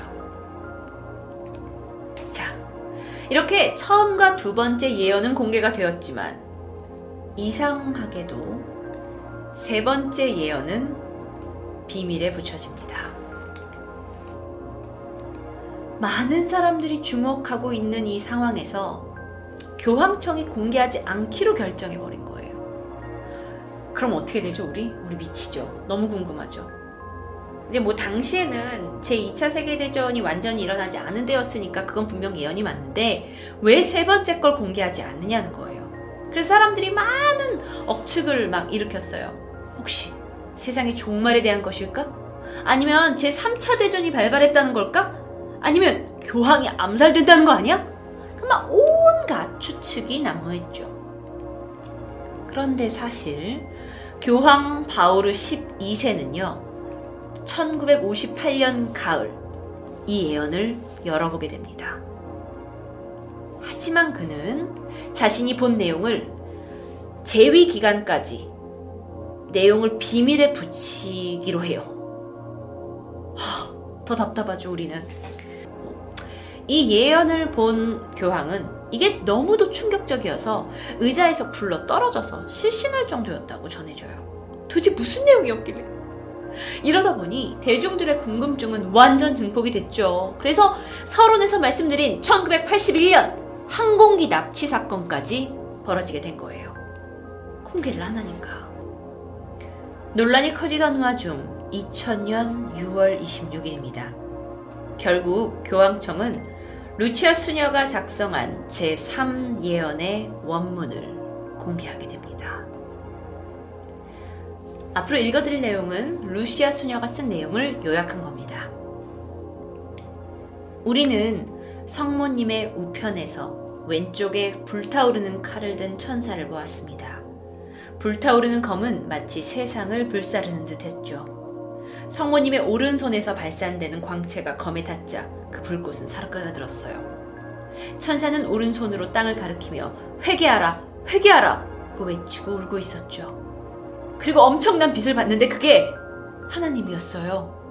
그 속의 영상은 마치 사람들이 거울 앞을 지날 때 비치는 모습 같은 것이었는데 흰 옷을 입은 주교가 있었습니다. 교황인 것 같았어요. 많은 사람들이 산을 오르고 있었죠. 산 위엔 십자가가 있었습니다. 교황은 반쯤 폐허가 된 도시를 통과하고 있는데 고통과 슬픔에 빌틀거리고 있었어요. 그분이 가는 걸음걸음에 시체들이 즐비했고요. 그는 겨, 영혼을 위해 기도하셨습니다. 교황이 산꼭대기에 도착하자 시, 큰 십자가 아래 무릎을 꿇으셨고 군인들에 의해 총과 활로 살해당하셨습니다. 그리고 다른 사람들도 하나씩 하나씩 군인들에 의해 살해당했어요. 십자가의 두 팔 아래 두 천사가 손에 크리스탈 성수그릇을 들고 있었죠. 사람들은 순교자들의 피를 거기에 담아 하나님께 향하는 영혼에게 뿌렸습니다. 물론 이 부분은 기독교나 천주교인들에게는 성경에서도 자주 봤었던 그러니까 그 말 스타일이 자주 봤었던 스타일이라 어렵지 않았을 텐데요. 그렇지 않은 분들이 있을 것 같아서 해석을 빌어서 얘기해 보자 보면 교황청의 설명에 의하면 이 제3의 예언은 특정 사건을 예언하거나 뭐 그런 게 아니라고 해요. 이건 사람들은 이렇게 회개해야 되고 참회해야 되는 어떤 그 종교의 가장 기본이 되는 베이스를 가르치는 그걸 예언을 하고 이제 하는 거죠. 그러니까 너네 인간들 타락하면 안 돼. 너네 회개해야 돼. 그리고 용서를 구해야 돼. 하는 어떤 상징적인 거라는 거예요. 군인이 나왔잖아요. 이건 신을 이제 믿는 사람들을 탄압하는 걸 어떤 이제 믿음의 힘으로 이겨내야 된다라는 의미라고 설명을 합니다. 자, 그런데 에 뭐야 라고 끝날 수 있었죠. 그런데 이 파티마의 세 번째 예언이 공개되고 나서도 사람들의 의문은 줄어들지 않았어요. 아니 보세요 이렇게 그냥 우리에게 인간에게 경고하고 회개하고 이런 기본적인 내용 교훈을 우리한테 담은 게 세 번째 예언이었다면 왜 지금까지 공개하지 않았습니까? 이게 정말 그렇게 평범한 내용이었다면 왜 지난 몇십 년간 사람들에게 공개하지 않았죠? 오히려 이번 예언 내용은 더, 예, 예언 내용은 더 충격적이었는데도 불구하고요. 사람들은 예전부터 이 글을 보고 더 신앙의 굳건함을 가질 수 있었어요. 근데 왜 숨겼냐고요? 그 질문에 교황청은 대답하고 있지 않습니다. 세 명의 아이들, 성모 마리아를 보았다고 교황청에서 공식 인정했고요. 두 아이가 죽고 살아남은 루치아는 교황청에 의해 관리를 받으면서 평생 수녀로 살다가 지난 2007년 10월 14일 97세의 나이로 사망합니다. 파티마의 제3의 예언이 공개된 것은 그녀가 죽기 직전이었죠. 그러면 파티마는 어떻게 됐을까요? 인구 8천의 아주 한적한 마을이었던 이곳은 파티마의 기적이 알려진 후에 매년 수백만 명의 순례객이 찾고 있는 카톨릭 성지가 되었습니다. 일부에서는 어, 일부에서는이에요. 이세 아이가 만난 게 성모 마리아가 아니고 외계인이란 주장도 있습니다.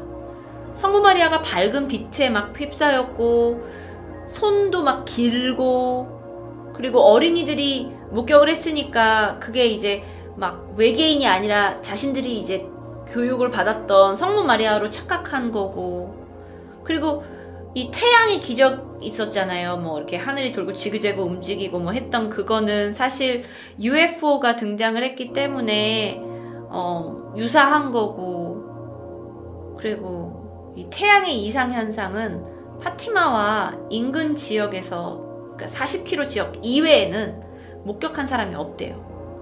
그래서 이거는 그럼 태양의 기적이 아니지 않냐? 이건 이 지역에서만 있었던 기적 아니야? 그럼 이거는 미스테리한 뭐 UFO가 나타난 거고 사람들이 그것만 본 거 아니냐 라고 주장한 사람들도 있습니다. 그렇지만 이에 대해서 교황청이 어떠한 반응을 보이고 있진 않아요. Wow. 미스테리 이야기를 다룰 때, 어, 아무도 인정하지 않는 미스테리는 그냥 묻혀져 갑니다. 그런데 교황청에서 인정한 성모 마리아를 실제로 만났다는 이 이야기, 우린 정말 믿을 수 있을까요? 게다가 제3의 예언, 그것 또한 우리가 그대로 믿을 수 있을까요? 토요미스테리 다음 이야기는 아래의 영상을 클릭하시면 보실 수 있습니다.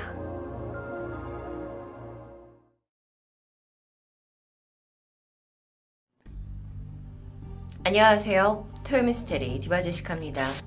인류 최고의 예언자 하면 바로 떠올리는 사람, 바로 노스트라다무스죠. 하지만 그는 이미 오래전에 사망을 했고 그저 과거의 인물로만 기억되고 있는데요.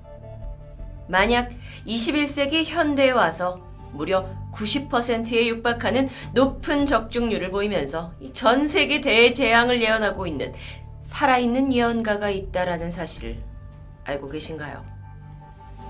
때는 1989년 10월 26일이었습니다. 미국 백악관에 의문의 편지 한 통이 도착했죠. 수신자는 당시 대통령이었던 조지 부시. 관계자가 종이를 열어 편지를 확인했는데 피식 웃어버립니다.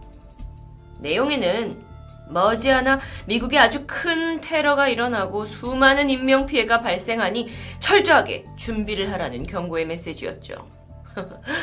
백악관 관계자들은 어떤 미친놈이 장난을 쳤다고 여겼고 전혀 진작에 받아들이지 않았습니다.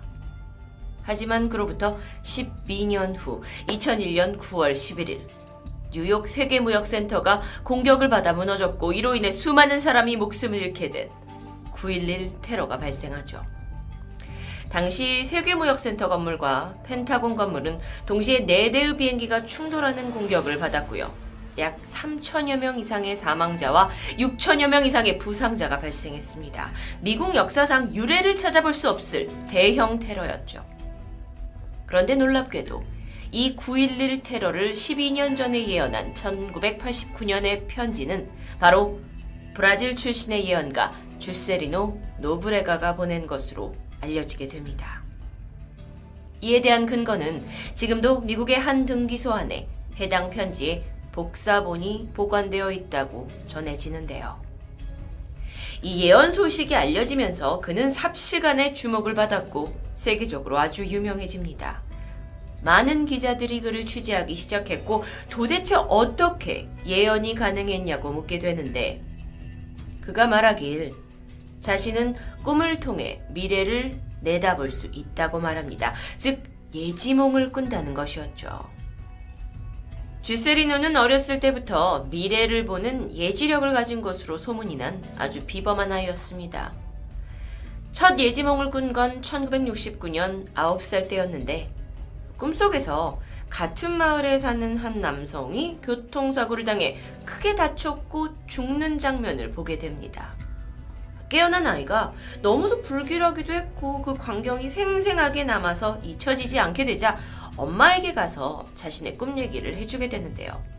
엄마로서도 대수롭지 않게 여기면서 신경 쓰지 말라고 잊어버리라고 말했죠.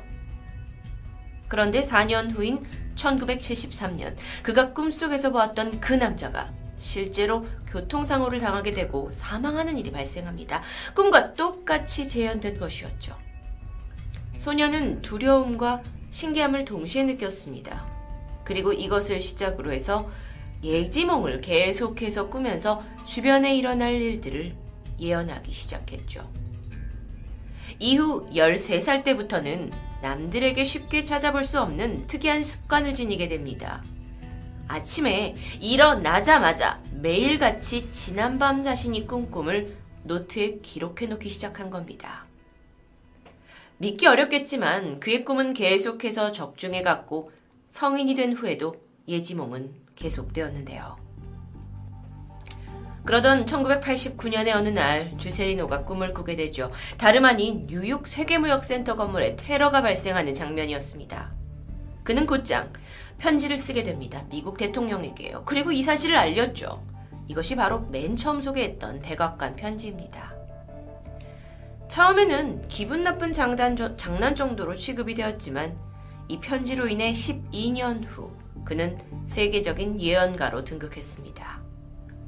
하지만 이 한 사건만으로 그가 유명세를 타진 않았겠죠. 이후에도 주세리노는 거대한 두 개의 사건에 대한 꿈을 꾸었는데요.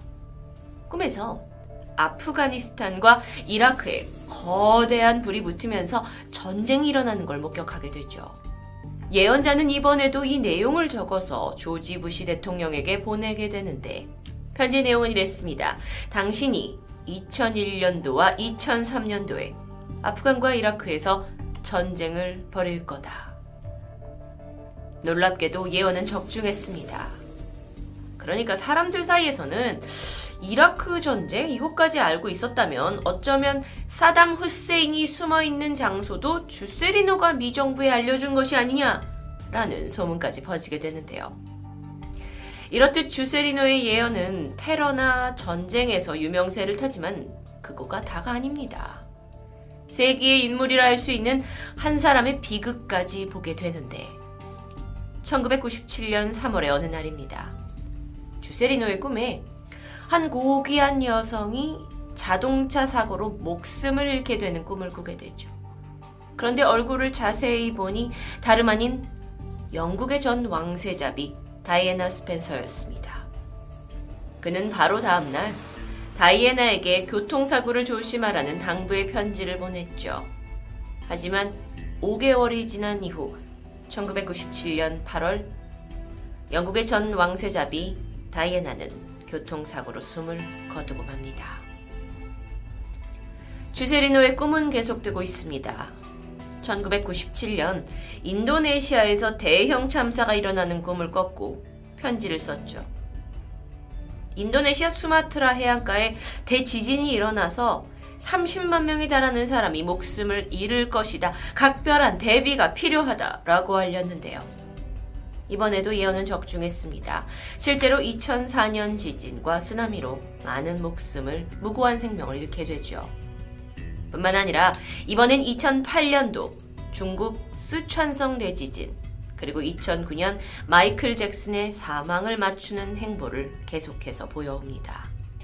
1989년부터 계속해서 미래를 맞추어오고 있다는 주세리노.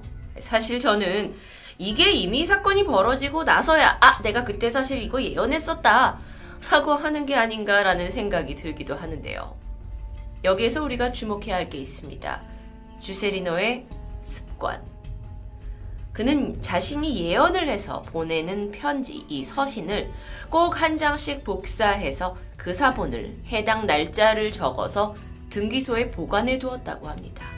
그러니까 혹시라도 나중에 이게 조작된 게 아니냐라는 의심을 받을 것을 대비한 어, 행동이었는데요. 그렇게 그가 예언했던 편지의 사본만 천 장이 넘는다고 합니다. 주세리노의 예언은 최근까지도 이어졌습니다.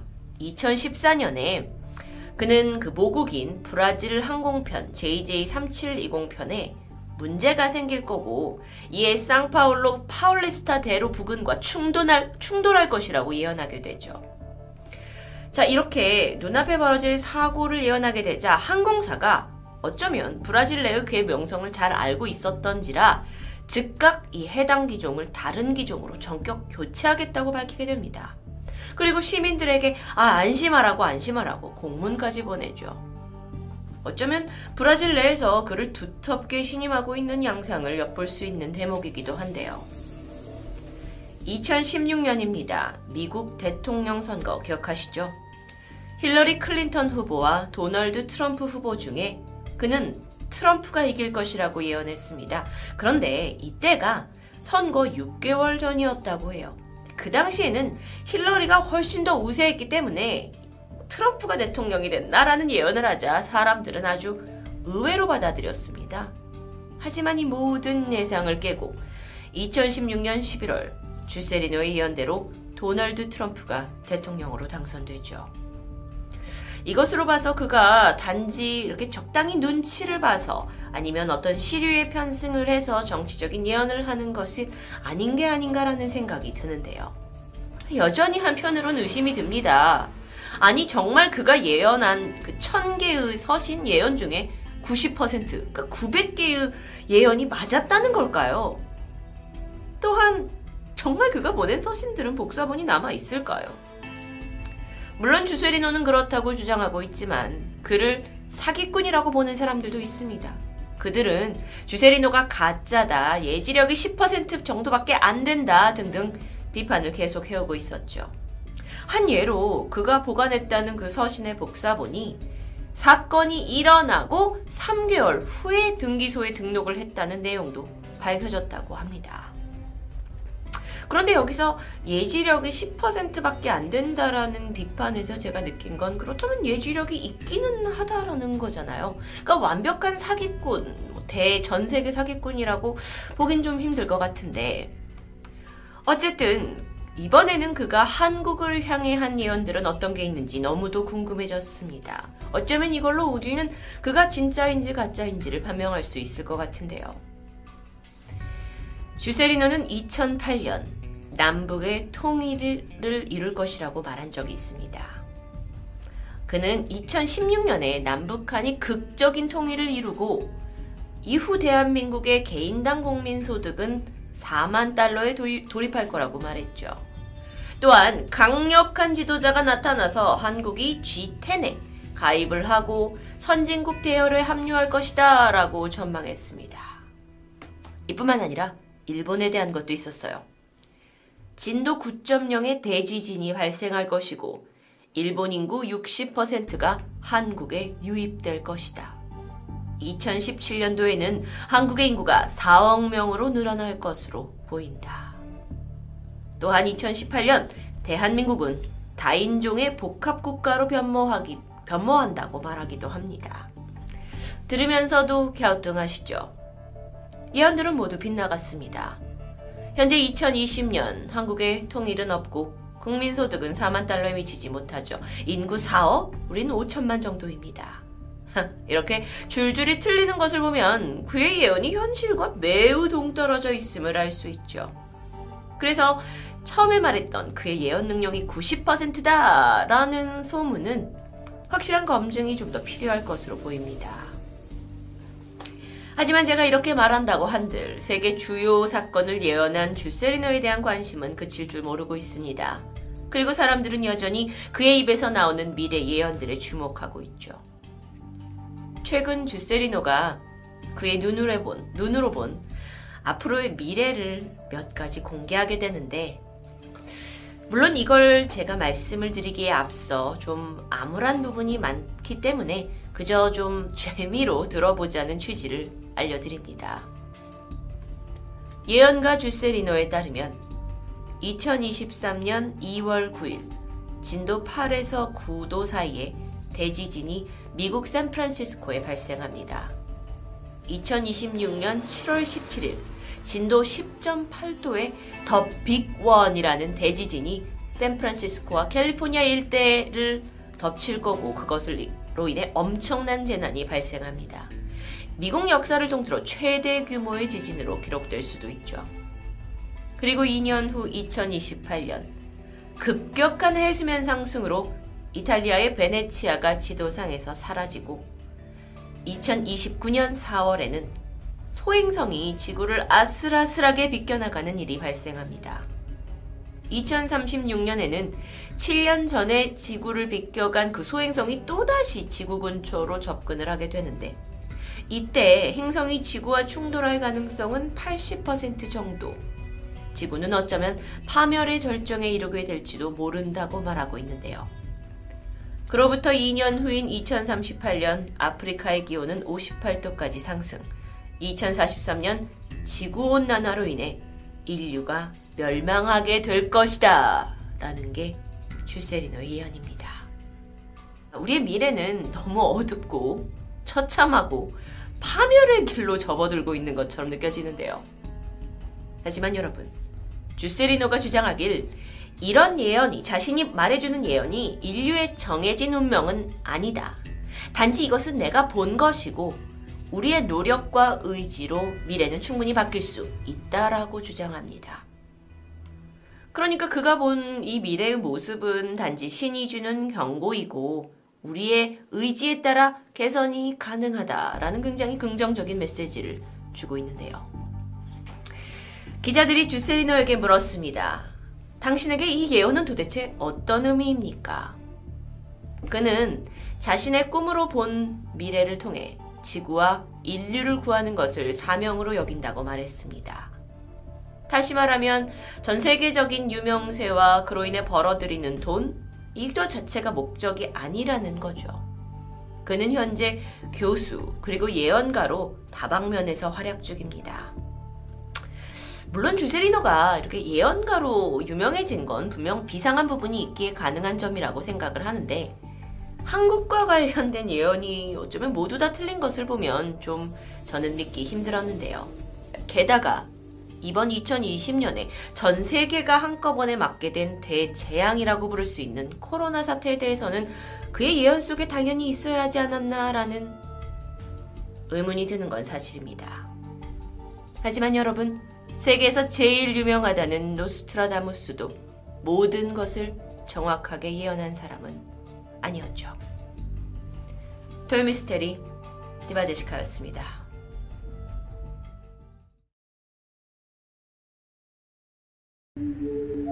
안녕하세요. 토요미스테리 디바제시카입니다. 지금 보시는 이 사진은 지난 1995년 라스베가스에서 있었던 마이크 타이슨 대 피터 맥릴리의 경기 중 모습입니다.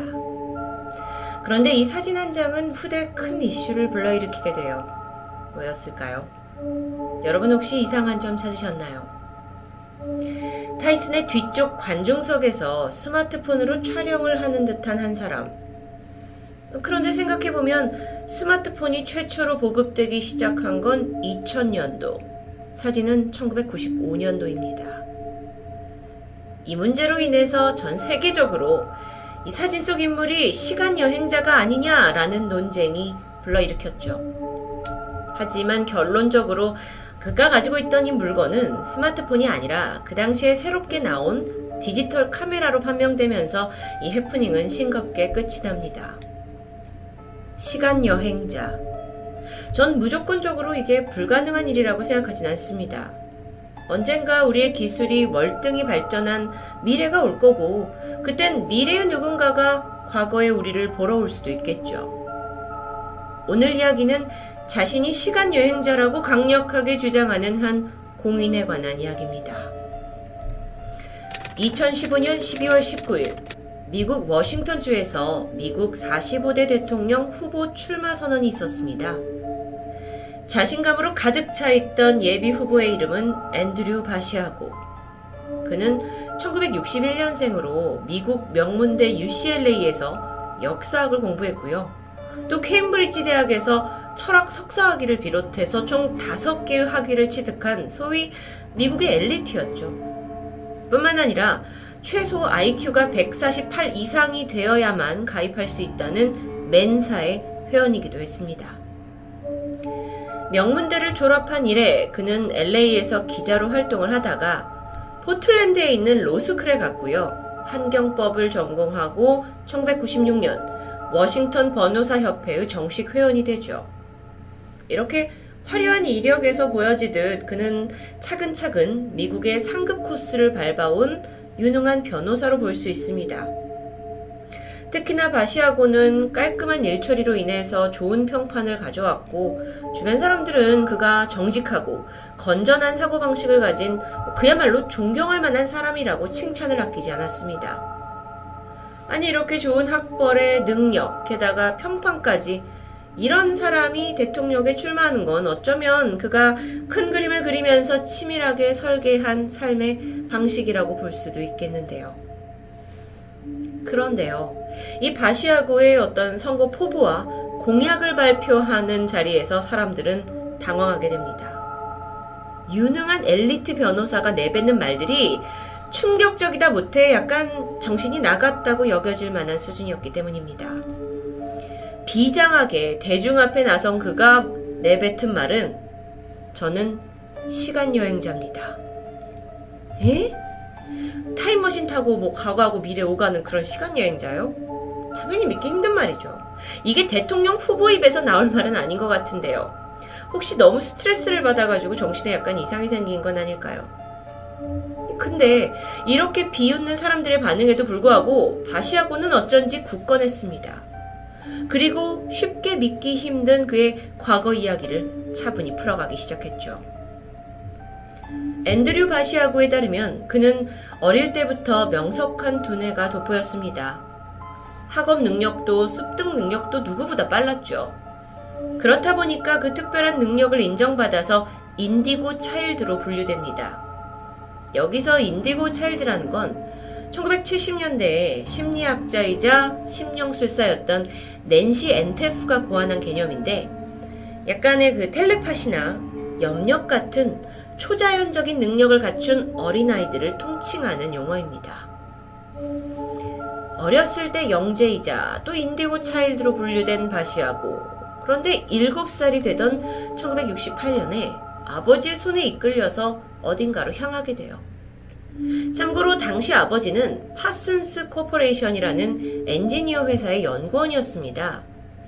이 회사는 기술 중심의 방위, 정보, 보안 시스템을 연구하고 설계하는 곳이었죠. 그렇게 아버지를 따라간 곳에서 바시아고는 1968년부터 72년까지 무려 4년간 미국 정부의 1급 비밀 연구에 실험자로 참여하게 됩니다. 그리고 그 실험의 이름은 페가수스 프로젝트. 이건 62년부터 72년까지 CIA 그리고 미국 국방성 산하의 핵심 연구 조직인 DARPA가 합작으로 진행했던 1급 기밀 프로젝트였습니다. 바시아고의 아버지 역시 이 프로젝트의 연구원으로 참여 중이었는데요. 어, CIA는 미국의 안보를 담당하는 곳이죠. 그런데 DARPA는 미국 정부의 지원을 받아서 고도의 기술 연구를 진행하는 기관이었습니다. 대표적으로 여기에서 최초의 인터넷이 탄생되었다고 우리에게 알려져 있죠. 아니, 그렇다면 그때 진행된 그 1급 비밀 연구란 게 도대체 무엇이었을까요? 바시아고의 주장은 충격적이었습니다. 이 페가수스 프로젝트를 통해서 경험한 건 다름 아닌 시공간 탐험. 이곳에 있는 연구자들의 목표는 시간 여행과 순간 이동을 위해서 고도의 기술을 개발하는 것이라고 하는데요. 당시의 실험 대상자들은 대부분 10살 미만의 어린아이들이었습니다. 물론 그 전에 많은 성인들이 이 실험에 참가를 했지만 대부분 시공간 여행을 한 후에 점차 정신분열 증세를 보였다고 해요. 그래서 심각한 부작용 때문에 이들이 빠지고 어린아이들을 적용하게 되죠. 아이들은 달랐습니다. 아직 순수해서 그런지 시공간을 넘나드는 것을 별 문제 없이 받아들였고요. 특히나 연구원들은 조사를 하던 중에 나이가 어릴수록 이 시공간 여행이 훨씬 수월하다는 걸 알아냈죠. 7살이던 바시아고 역시 예외는 아니었습니다. 그렇다면 가장 큰 의문점. 아니 도대체 어떻게 시공간을 이동하는 게 가능했던 걸까요? 심지어 이게 1960년대에 가능한 기술일까요? 바시아고에 따르면 시공간 이동의 비결은 니콜라 테슬라 연구에 기초한다고 합니다.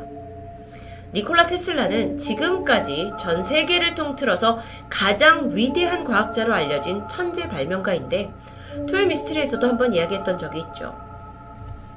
에디슨이 전기를 발명했다면 테슬라는 전신줄을 이용해서 전기를 다수가 동시에 사용할 수 있는 기술을 개발했습니다. 형광등, 리모콘, 라디오, 엑스레이 역시 그가 직접 개발을 했거나 고안한 기술을 기반으로 한 거였죠. 테슬라는 생전에 지구상의 모든 곳에 정보와 에너지를 무선으로 전송할 수 있는 기술을 연구해 왔는데요. 그래서 개발해낸 특수 장치가 어, 일명 테슬라 코일입니다. 이건 60m의 거대한 기둥이었는데 끝에 이제 금속구가 빛나고 있고 배선이 이렇게 혈관처럼 둘러싸여 있어요. 이 장치는 순간적으로 수백만 볼트의 고전압을 만들어낼 수 있습니다. 이 테슬라 코일과 순간 이동의 연관성은 좀 복잡한데요. 이걸 간단하게 설명하면 이 코일을 통해서 특정 물체에 강력한 자기장을 걸게 되면 어, 물체를 아주 멀리 떨어진 곳까지 이동시킬 수 있다라는 이론입니다. 여러분, 미국의 역대 음모론 중 하나인 필라델피아 실험, 그 토미에서 다뤘던 적이 있는데, 이거 역시 테슬라 이론을 바탕으로 시행되었다고 알려져 있죠. 어떤 승조원은 여기서 시간여행까지 경험했다는 주장으로 유명하기도 합니다. 자, 그럼 다시 바시아고의 시간여행으로 돌아와서 페가수스 프로젝트에서 테슬라 토이를 토대로 시간 여행을 할 수 있는 타임머신을 설계해 냅니다. 이게 높이 8피트, 팔각형 모양의 기둥 두 개를 약 10피트 간격을 두고 나란히 세운 모양이라고 하는데 바시아고는 이 기계를 이용해서 첫 실험에 참여를 했고 기적적으로 뉴멕시코까지 순간 이동되었다고 말했죠. 이날은 시간 여행 수준까지는 아니었고 단순한 공간 이동에 불과했다고 하는데 이후에 계속 참여를 하면서 그는 점점 익숙해졌고요. 몇 시간씩 과거로 거슬러 올라가기 시작합니다. 그리고 마침내 1863년 링컨의 게티즈버그 연설의 그 역사적인 순간에 자신이 있었다라고 말하는데 여러분 이 사진은 당시 게티즈버그 연설에 찍힌 사진인데 바시아고는 가운데 서 있는 어린 소년이 자신이라고 강력히 주장했습니다. 이뿐만이 아니에요. 1865년 링컨이 암살되던 밤 그 저격 현장인 포드 극장에 자신이 여섯 번이나 방문했다고 말합니다. 직접 암살을 목격하진 못했다고 해요. 하지만 링컨이 총을 맞았을 때 극장의 위층에 자신이 있었고 총소리가 들리고 나서 극장에 벌어진 그 군중의 소동을 절대 잊을 수 없다고 말하죠. 아주 생생합니다. 자, 그런데 정부가 비밀 프로젝트를 통해 그를 과거로 보낸 이유는 뭘까요? 사실 단순했습니다. 워낙 역사적으로 뭐 기념비적인 순간이기 때문에 그 상황을 좀 더 확실하게 알아보고 싶고 확인하고 싶었기 때문이라고 해요. 이 이야기가 빠져들긴 하지만 참 영화에나 볼 법한 믿기 힘든 이야기인데요. 그런데 바시아고는 자신이 과거로만 간 게 아니라고 말합니다. 2045년 미래로도 여행을 떠났고 그곳에서 에머랄드와 강철로 만들어진 건물들이 즐비한 도시를 봤다고도 말했죠.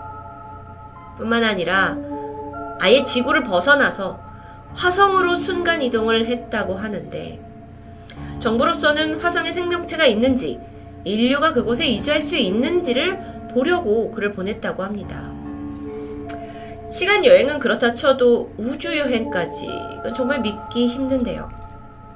2008년 바시아고는요, 이런 어, 자신의 화성 순간 이동을 통해서 본 외계 생명체, 건물, 숲, 동물에 대한 모든 이야기를 통틀어서 논문을 작성했고요. 이걸 내셔널 지오그래픽 협회에 제출하게 되죠. 협회 측에서는 전문성이 떨어진다는 이유로 출판을 거부했습니다. 바시하고 이 사람은 희대의 거짓말쟁이이거나 또는 망상가일 수도 있지만 한번 생각해보면 미친놈이라는 비난을 감수하고도 왜 계속해서 자신이 시간여행자라고 주장을 하는 건지가 저는 더 궁금해지는데요. 혹시 정말 그가 주장하는 것들이 우리가 전혀 몰랐던 미지의 세계에 대한 진실은 아닐까요? 그렇다 해도 궁금증은 여전히 남아 있습니다. 아니, 그 시간 여행 그 기계, 타임머신은 왜 더 이상 알려지지 않았던 걸까요? 바시아고에 따르면 타임머신을 개발하는 건 가능하지만 이 시공간을 뛰어넘는 실험을 계속하고 또 이걸 지속적으로 운영하는 데는 천문학적인 돈이 든다고 합니다. 그래서 결국 정부가 운영 중단을 결정하게 된 거고요. 자, 여기서 조금 더 그의 두 번째 주장을 들어보려고 합니다. 바시아고는 자신과 함께 페가수스 프로젝트에 참여했던 사람으로 버락 오바마를 지목했습니다.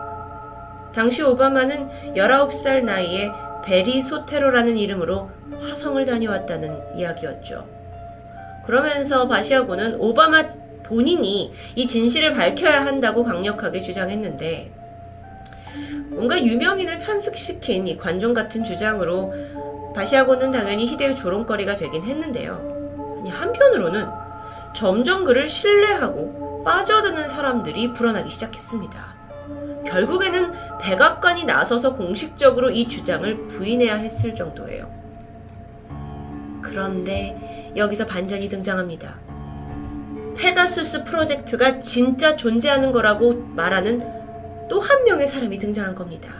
꽤 믿을 만한 사람이에요. 그 증인은 바로 2차 세계대전을 승리로 이끈 연합군 총사령관 출신이자 52년부터 61년까지 두 번의 임기를 마친 미국의 34대 대통령 드와이트 아이젠하워의 증손녀 로라 아이젠하워였습니다. 그러니까 뭐 사람들에게는 이름이 알려진 사람이에요. 대통령의 증손녀니까요. 그런데 그녀가 말하길 자신도 바시아고와 마찬가지로 2006년 엑스 요원이라고 불리는 한 남성과 함께 화성으로 시공간 이동을 하도록 징집되었다라고 말했죠. 그런데 극적으로 이 실험에 참가를 피하게 됐고 이후에 그는 그 실험이 페가수스 프로젝트의 연장선이었다는 걸 알게 됐다고 말합니다. 아니 이렇게 알려진 사람이 말할 만한 허무맹랑할 거짓말 같진 않았죠. 또한 로라에 따르면 자신의 증조부인 아이젠하워 역시 연합군 총사령관 시절부터 외계인의 존재를 알고 있었다고 말해요. 심지어 외계인과 협상을 시도했다고도 하죠. 사실 이야기는 유명한 이야기입니다. 미 국방부의 전 상임 고문이었던 티모시 구드. 그는 2012년 2월 영국 BBC 방송에 출연을 해서 다음과 같은 증언을 했습니다. 1954년 2월에 아이젠하워 대통령이 캘리포니아 팜스프링에서 휴가를 보냈는데 2월 20일부터 21일까지 저녁 행적이 아무데도 기록되지 않았다는 거죠. 아시다시피 대통령이 어디서 뭘 했는지는 다 기록이 됩니다. 근데 이때의 기록이 없어요. 그래서 그가 밝힌 바로는 아이젠하워 대통령은 이때 극비로 뉴멕시코 공군기지로 이동을 했고 FBI의 안내를 받아서 세 가지의 외계종과 세 번의 비밀 회의를 가졌다라고 공공연하게 말합니다. 사실 아이젠하워와 외계인의 만남은요, 지난 수년간 음모론으로 나돌았습니다. 그런데 고위 관리가 이렇게 그 사실을 확인해 준 건, 공개적으로 시인한 건 처음이었죠. 그래서 이 증언은 우리나라에서도 기사로 보도되기도 했습니다. 앞서서 2010년에는요, 미국에 있는 헨리 맥클로이 의원이 아이젠하워 대통령이 외국인과 접촉을 했다라는 내용이 적힌 극비 문서를 내가 직접 확인했다라는 발표도 있었어요. 그러니까 이게 계속해서 나옵니다. 참고로 아이젠하워 대통령은 재임했을 때 그 페가수스 프로젝트의 주축이 되는 DARPA 부서를 직접 창설한 사람입니다. 이런 행적으로 비춰봤을 때 중소녀 로라의 주장대로 미국 정부가 오래전부터 외계 문명과 접촉하고 있다는 게 어, 전혀 허무맹랑한 것 같진 않은데요. 저만의 생각인가요? 자, 그렇다면 다시 바시학으로 돌아와서 자기가 직접 실험자로 참여했다는 그 주장은 사실일까요?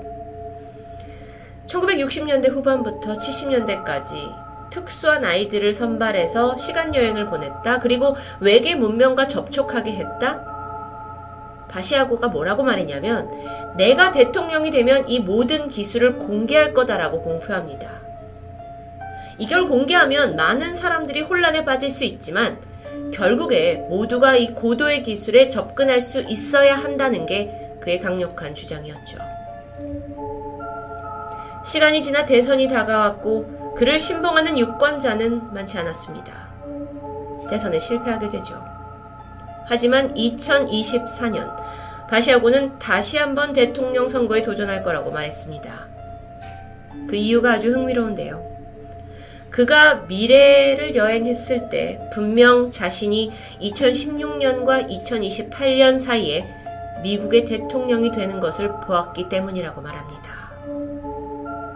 앤드류 바시아고는 지금도 수많은 강연과 팟캐스트 그리고 인터뷰에 흔쾌히 응하면서 자신의 주장을 굽히지 않고 있습니다.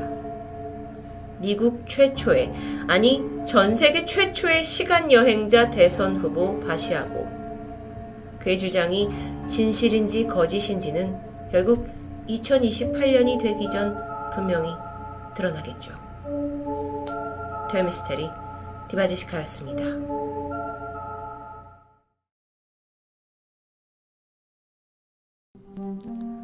안녕하세요. 토요미스테리 디바제시카입니다. 1인 가구가 늘어남과 동시에 요즘 반려동물을 키우는 집들이 많이 늘어나고 있죠. 이 중 고양이는 개와 달리 사람을 잘 따르지 않는 편이고 또 독립적이다 이런 이야기도 있습니다. 한편으로 고양이를 죽이거나 함부로 대하면 불행이 온다 또는 고양이가 귀신을 보는 능력이 있다라는 이야기도 전해지고 있죠. 많은 무속인들은 고양이가 천성이 강직하고 음과 양의 기운을 모두 가진 몇 안 되는 동물 중 하나라고 꼽기도 합니다. 유달리 신성한 존재 혹은 약간 복잡 미묘한 존재로 여겨지는 고양이. 그런데 이걸 증명하듯 미국에선 죽음의 천사로 불리던 한 고양이가 있었습니다. 미국 동북부 로드아일랜드의 프로비던스 재활병원. 이곳에서 한 여성의 비명소리가 들렸죠. 황급히 달려간 직원들은 정작 별로 놀라지도 않았어요. 소리를 친 여성 환자는 고양이 한 마리를 가리키면서 빨리 쫓아내라고 성화를 부립니다. 직원들은 익숙한 듯 그 고양이 오스카를 데리고 나가면서 문을 닫았죠. 그런데 고양이가 닫힌 문을 막 긁으면서 열어라고 애원하는 것처럼 보였습니다. 아니, 자기를 별로 좋아하지도 않는 사람한테 왜 저리 방 안에 남아있고자 하는 건지. 몇 시간 후, 삐 소리와 함께 누군가의 사망 소식이 들려왔습니다. 그리고 아까 소리를 지르던 그 여성이 고인의 곁에서 슬퍼하고 있었죠. 지난 2005년 이 프로비던스 병원으로 6마리의 고양이가 입양되었습니다. 외상 후 스트레스 장애나 또 견디기 힘든 고통을 겪은 사람들이 동물과 유대감을 쌓으면서 안정감도 갖고 또 상처를 극복해가는 어떤 치료의 일종으로 고양이들이 오게 된 거였어요. animal therapy라고도 하죠. 이 고양이들은요, 특히나 죽음이 임박한 환자들이 지내고 있는 호스피스 병동으로 보내졌습니다. 노인들에게 다가가서 몸을 부비고 애교를 피우니까 굉장히 환자들을 좋아했고요. 이 모습을 보면서 의료진과 직원들도 긍정적인 치료 효과에 큰 기대를 갖게 되죠. 그런데 이 중 오스카라고 불리던 이 고양이 실제 사진인데요. 얘만은 유독 살갑지 않은 태도를 보였습니다. 뭐 그럴 수도 있죠. 고양이도 성격이 다 다르니까요. 환자들은 고양이를 차가운 고양이라고 불렀고요. 이 아이는 평소에 되게 뚱한 표정으로 자기가 좋아하는 아지트에서 가만히 쉬는 걸 좋아하는 타입이었습니다. 그러던 어느 날 오스카가 갑자기 일어나더니 어디론가 걸어가요. 고양이가 향한 곳에는 의사들이 유독 많이 모여 있었죠. 그리고 다음 날도 그 다음 날도 오스카는 의사 선생님들이 떼지어 몰리는 곳에 관심을 보이며 기웃거립니다. 이때가 언제냐면 바로 이 회진을 하던 시간이에요. 마치 의사 선생님들과 함께 병실을 돌면서 뭐 환자들의 건강 상태를 살피는 것 같은 느낌으로 해석할 수도 있겠죠. 이런 오스카의 별난 행동에 다들 당황스러웠지만 그게 큰 신경이 쓰일 만큼은 아니었습니다. 그러던 어느 날이에요. 평소처럼 회진 시간에 돌아다니다가 자기 아지트로 돌아온 오스카가 잠시 후에 어딘가로 조용히 향합니다. 마침 한 간호사가 그 모습을 발견했고 이상하다 싶어서 뒤를 쫓아가 보는데요. 오스카는 한 병실로 들어가더니 이내 남자 환자의 침대 위로 뛰어올랐습니다.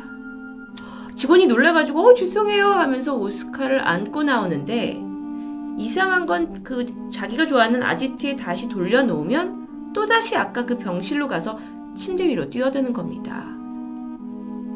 그리고 두 시간 후 호스피스 병동에 울음소리가 퍼졌죠. 오랜 병상에 있던 할아버지가 돌아가신 겁니다. 가족들이 도착을 했고 무거운 애도의 분위기 속이었는데 이때 눈에 들어온 건 오스카가 그 돌아가신 분의 침대 위에 앉아 있는 모습입니다. 직원이 죄송하다면서 오스카를 안고 나오려는데 문득 아까 올라간 침대도 여기였는데 이후 6개월간 오스카가 돌연 뛰어올랐던 침대 위에 환자들, 그들의 죽음이 25건이나 발생했습니다.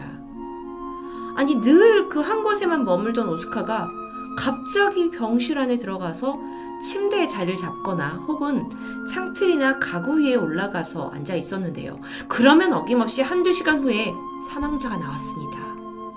어, 뭐 그럴 수도 이, 있는 일일까요, 이게? 25번이나요? 얼마 후 소문은 병원 전체에 빠르게 퍼졌죠. 이 보호자들의 반응은 대부분 부정적이었습니다. 오스카를 저승사자 고양이, 죽음의 고양이라고 불렀고요. 심지어 이거 다른 곳으로 보내자라고 윽박 지르기도 했죠. 그러다 보니 어쩌다가 오스카가 병실 안으로 들어오기만 해도 다들 불길함에 휩싸여 버렸습니다. 몇몇 사람들은 크게 화를 내면서 막 내쫓아 버렸죠. 한편 이 병원에서 의사로 근무하던 데이빗은 철저하게 과학주의적인 삶을 살았지만 너무도 가까이에서 이 오스카의 죽음 예언 능력을 경험하게 되면서 고양이 능력이 어디까지인지 한번 테스트해보고 싶었습니다. 그리고 조심스레 오스카를 관찰하기 시작했죠. 그러던 어느 날 오스카가 한 할머니 침대 위로 올라가는 걸 목격해요. 그녀의 이름은 엘렌 샌더스입니다. 치매를 앓고 계셨지만 건강 상태는 아주 양호한 편이었어요. 물론 이곳이 호스피스 병동이기 때문에 임종을 앞둔 분들이 많이 계십니다. 하지만 샌더스 여사는 아니었어요. 뜻밖의 상황이었죠. 그러다 보니 데이빗과 직원들이 뭐야 뭐야 하면서 수근거렸는데 두 시간 후 샌더스 여사의 보호자로 있던 가족이 조용히 직원들에게 찾아옵니다. 저희 어머니가요. 설마 하는 생각에 직원들이 병실에 가봤는데 그녀는 이미 숨을 거둔 상태였죠. 그리고 그녀의 침대 위엔 오스카가 올라와 있었습니다. 이 상황을 직접 보고 겪은 데이빗은 한참이나 충격에 휩싸였어요. 어쩌면 의사로서 가져온 그 과학에 대한 굳은 믿음 그리고 지적 허영심 때문에 이 고양이 오스카의 신비한 능력을 부정했던 건 아닐까라는 생각까지 들기 시작했죠. 그리고 그날 저녁 데이빗은 학위 논문 대신 에세이를 쓰기로 결정합니다. 주제는 오스카였죠. 지난 몇 개월간 오스카가 보여줬던 일들을 기록했고 그게 A4 한 장 반 정도 되는 글로 완성이 됐는데요. 이후 이 글은 유명한 의학 잡지인 뉴 잉글랜드 의학 저널의 기사로 선택이 되었고 2007년 7월 26일 정식으로 실리게 됩니다.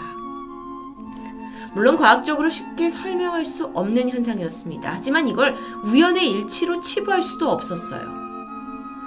어쩌면 오스카의 능력에 대해서 과학적인 연구를 해가지고 그 원인을 밝혀낼 수 있지 않을까요? 그렇다면 우린 죽음을 단 몇 시간 전이라도 예측할 수 있게 되는 걸까요? 한편 병원에 있던 환자 가족들은 여전히 오스카의 등장을 달가워하지 않습니다. 인간에게 죽음이란 건 어쩌면 당연한 일일 테지만 살아있는 이들이나 가족에게 그건 늘 부정하고 싶은 섭리겠죠. 그 마음은 충분히 이해됩니다. 그런데 병원 측에서 이 상황을 바라보는 시선은 달랐습니다. 혹여 오스카가 어떤 노인 환자 곁에서 서성이는 걸 발견하게 되면 직원들은 바로 가족들에게 전화를 했어요. 그리고 임종의 시간이 가까워짐을 알리게 되죠. 그리고 그 덕에 그 노인은 마지막 가는 길을 외롭지 않게 가족 품에서 맞이할 수 있었습니다. 죽음을 미리 알 수 있는 능력이 꼭 두려운 것이라고만은 할 수 없는 것 같은데요. 그렇게 환자가 숨을 거둔 후에 오스카는 보통 다시 조용히 병실을 빠져나와서 아지트로 돌아갑니다. 이렇게 반복되는 상황 속에 점점 보호자들도 마음을 열었다고 해요. 그리고 오스카가 알려주는 죽음의 예고에 오히려 마음의 위안을 얻기도 했다고 합니다. 오늘 이야기를 들으시는 내내 아직도 이 신비한 능력에 대해서 의심을 하고 계시진 않나요? 여기에 덧붙여 아주 유명한 일화가 남아 있습니다. 이 병원에서 치매와 합병증으로 고생하고 있던 남성 노인 환자. 그의 가족들은요, 이미, 아, 오스카가 찾아올 거다. 라고 늘 불안해하고 있었어요. 날이 갈수록 건강 상태가 악화됐죠. 그러면서 정말 노인조차도 오스카가 이 침대로 오겠구나 예상합니다. 근데 이상하게 오스카가 모습을 보이지 않아요. 그러다 심지어 가족 중에 한 명은 오스카 이 어딨나 하고 찾아다니기까지 했죠. 그래서 보니까 이 고양이가 복도 반대편에 있는 어떤 환자 방에 들어가서 곁에 있는 겁니다. 그럼 그 나의 가족에게는 아직 죽음이 오지 않은 건가? 그렇게 안도하면서 다시 병실로 돌아가게 되는데요. 몇 시간 후에 아까 오스카가 있던 그 방에서 흐느끼는 소리가 들렸습니다. 환자가 사망한 거예요. 보호자가 슬퍼하고 있는 사이 오스카는 언제나처럼 조용히 그곳을 빠져나왔습니다. 그리고 아지트로 가는 줄 알았는데 아니었죠. 고양이는 노인의 병실에 들어와서 침대에 뛰어올랐습니다. 이후에 예상되시죠?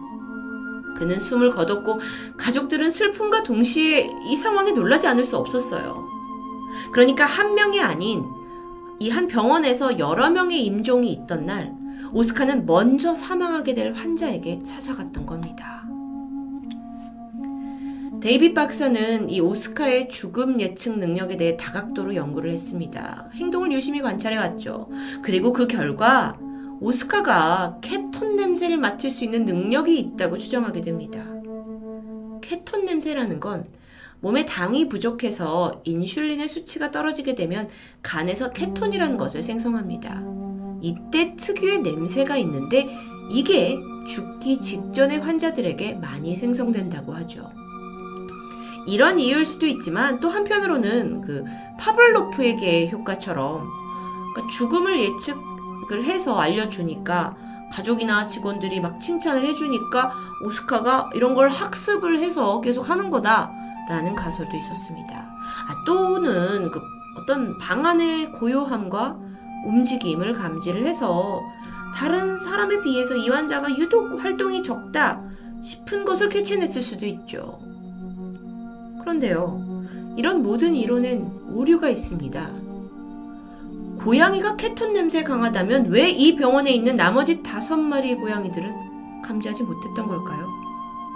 전 세계 비슷한 보고도 찾기 힘듭니다. 더군다나 오스카는 매번 환자가 사망하기 한두 시간 전에 방문을 했고요. 어쩔 땐 먼저 사망하게 될 환자를 찾아내기도 했죠. 이건 어떻게 설명할 수 있을까요? 오스카에 대한 연구는 지속되었지만 이런 가설과 추정만 있을 뿐 여전히 정확한 원인은 밝혀지지 않은 상태입니다. 어쩌면 영원히 알 수 없는 미스테리로 남을 수도 있죠. 그 능력이 단순한 인간의 영역이 아니라면요. 2010년 5월 데이빗은 책을 출간했습니다. 제목은 고양이와 회진을. 이 책은 당시 언론의 큰 주목을 받으면서 베스트셀러가 되기도 했습니다. 그러면서 오스카의 인지도가 껑충 상승하게 되고 그 능력을 인정받아서 올해의 호스피스 상을 수상하기도 했죠. 인터뷰에서 데이빗이 이런 말을 남겼습니다. 나는 이제 오스카의 이 특별한 능력이 어디서 오는 건지 알고 싶지 않다. 더 중요한 건 우리 모두가 오스카에게 배울 점이 있다는 것이다. 죽음을 불러오는 고양이라는 별명으로 결코 환영받지 못했던 오스카. 하지만 이 신비한 능력이 환자들에게 오히려 소중한 마지막 작별 인사를 허용하게 했습니다. 우리가 만약 죽음의 순간을 알게 된다면 어떨까요? 토요미스테리 디바제식합니다.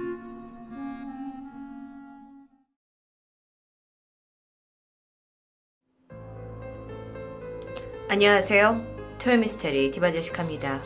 러시아의 로마노프 황가는 1600년대부터 1900년대 초까지 약 300년 동안 러시아 제국을 통치했던 왕족입니다. 하지만 1917년 니콜라이 2세를 마지막으로 오랫동안 러시아를 군림했던 이 화려한 왕족 로마노프는 몰락하고 말았죠. 이 왕족이 몰락한 데에는 많은 이유가 있었지만 그중 한 사람의 저주 이야기가 아주 오랫동안 전해지고 있습니다. 당시 최고의 권력을 자랑했던 로마노프 황가가 몰락할 것이다라고 예언했던 사람. 그는 바로 그레고리 예피모비치 라스푸틴입니다. 그는 사망 직전에 니콜라이 2세에게 편지 한 통을 보냈습니다. 내가 평민이 아닌 황제나 황제의 일가에게 죽임을 당한다면 2년 안에 황제와 그 일가 친척 모두 죽을 것이다. 이런 편지 내용이었는데요. 사실 이건 예언 같기도 아니 협박 같기도 한 저주였습니다. 그런데 사실 처음부터 라스푸틴과 황제 일가의 사이가 이렇게 나빴던 것은 아닙니다. 그렇다면 도대체 왜 그는 이런 저주를 퍼붓게 된 걸까요? 라스푸틴은 1869년에 평범한 농부의 아들로 태어났습니다. 청소년 시절 술을 잔뜩 마시고 다니기도 했고 동네 청룡들과 시비를 붙어서 주먹 다짐을 하기도 했고요. 때때로 작은 물건들을 훔치거나 지나가는 마을 여자를 추행하기도 하는 그러니까 결코 행실이 곱고 착한 청년은 아니었습니다. 하지만 의외로 평판이 아주 나쁘지는 않았는데요. 왜냐하면 정체를 알 수 없는 아주 신통력을 발휘해서 마을 사람들을 종종 돕기도 했기 때문입니다. 예를 들어서 마을에 발작을 일으킨 동물을 진정시키기도 했고요. 누군가 훔쳐간 말 도둑을 찾아내기도 합니다. 그가 망나니 같은 행실을 보이긴 했지만 비범한 능력 때문에 마을 사람들은 그를 욕하면서도 무슨 문제가 생기면 그를 찾아가곤 했었는데요. 그러던 1897년입니다. 28살이 된 라스푸틴은 집을 떠나서 한 수도원에 들어가게 됩니다. 그리고 그곳에서 오랫동안 수련을 하면서 스스로 읽고 쓰는 법을 깨우치고는 순례자로서 사람들 앞에 서게 됩니다. 이후 그의 인기가 점점 올라가게 돼요. 화려한 언변을 앞세우면서 한편으로는 아픈 사람을 치료하는 모습까지 보여줬고 이에 사람들이 그에 열광하게 되면서 그를 칭송하게 됩니다. 순례자가 말도 잘하고 아픈 사람까지 치료해? 다시 말하면 그는 점점 영적 지도자의 모습을 갖춰나가고 있는 것처럼 보였는데요. 그런데 여러분, 당시 러시아는 상당히 혼돈의 시간이었습니다. 빠르게 변화하는 사회 분위기 속에서 러시아 국민들은 러시아 왕의 권력이 일부 제약을 받아야 되지 않냐, 좀 더 신세대적인 정치 체제를 원했던 겁니다. 하지만 당시에 니콜라이 2세는 이 국민들의 요구를 제대로 들어보려고 하지 않았고요. 그러던 중에 대관식 행사를 진행하게 되는데 이날 1,300여 명이 넘는 사람들이 압살을 당해서 사망하거나 부상을 입는 사고가 발생합니다. 그런데 여기까진 좋아요. 니콜라이 2세가 이런 국가적인 불상사 사건에도 불구하고 얼마 후에 프랑스 대사관에서 주최한 무도회에 참석을 하는 모습을 보이게 되면서 러시아 국민들의 대분노를 사게 되죠. 한편 1903년에 라스푸틴은 이제 영적 지도자로 이름이 난 덕분에 여러 러시아 귀족들의 파티에 초대를 받게 되었고요. 인기 인사가 됩니다. 많은 귀족들이 그가 어떤 비범한 능력을 가졌다라는 소식을 듣고 점점 파티로 모이면서 일약 사교장의 스타가 되는데요.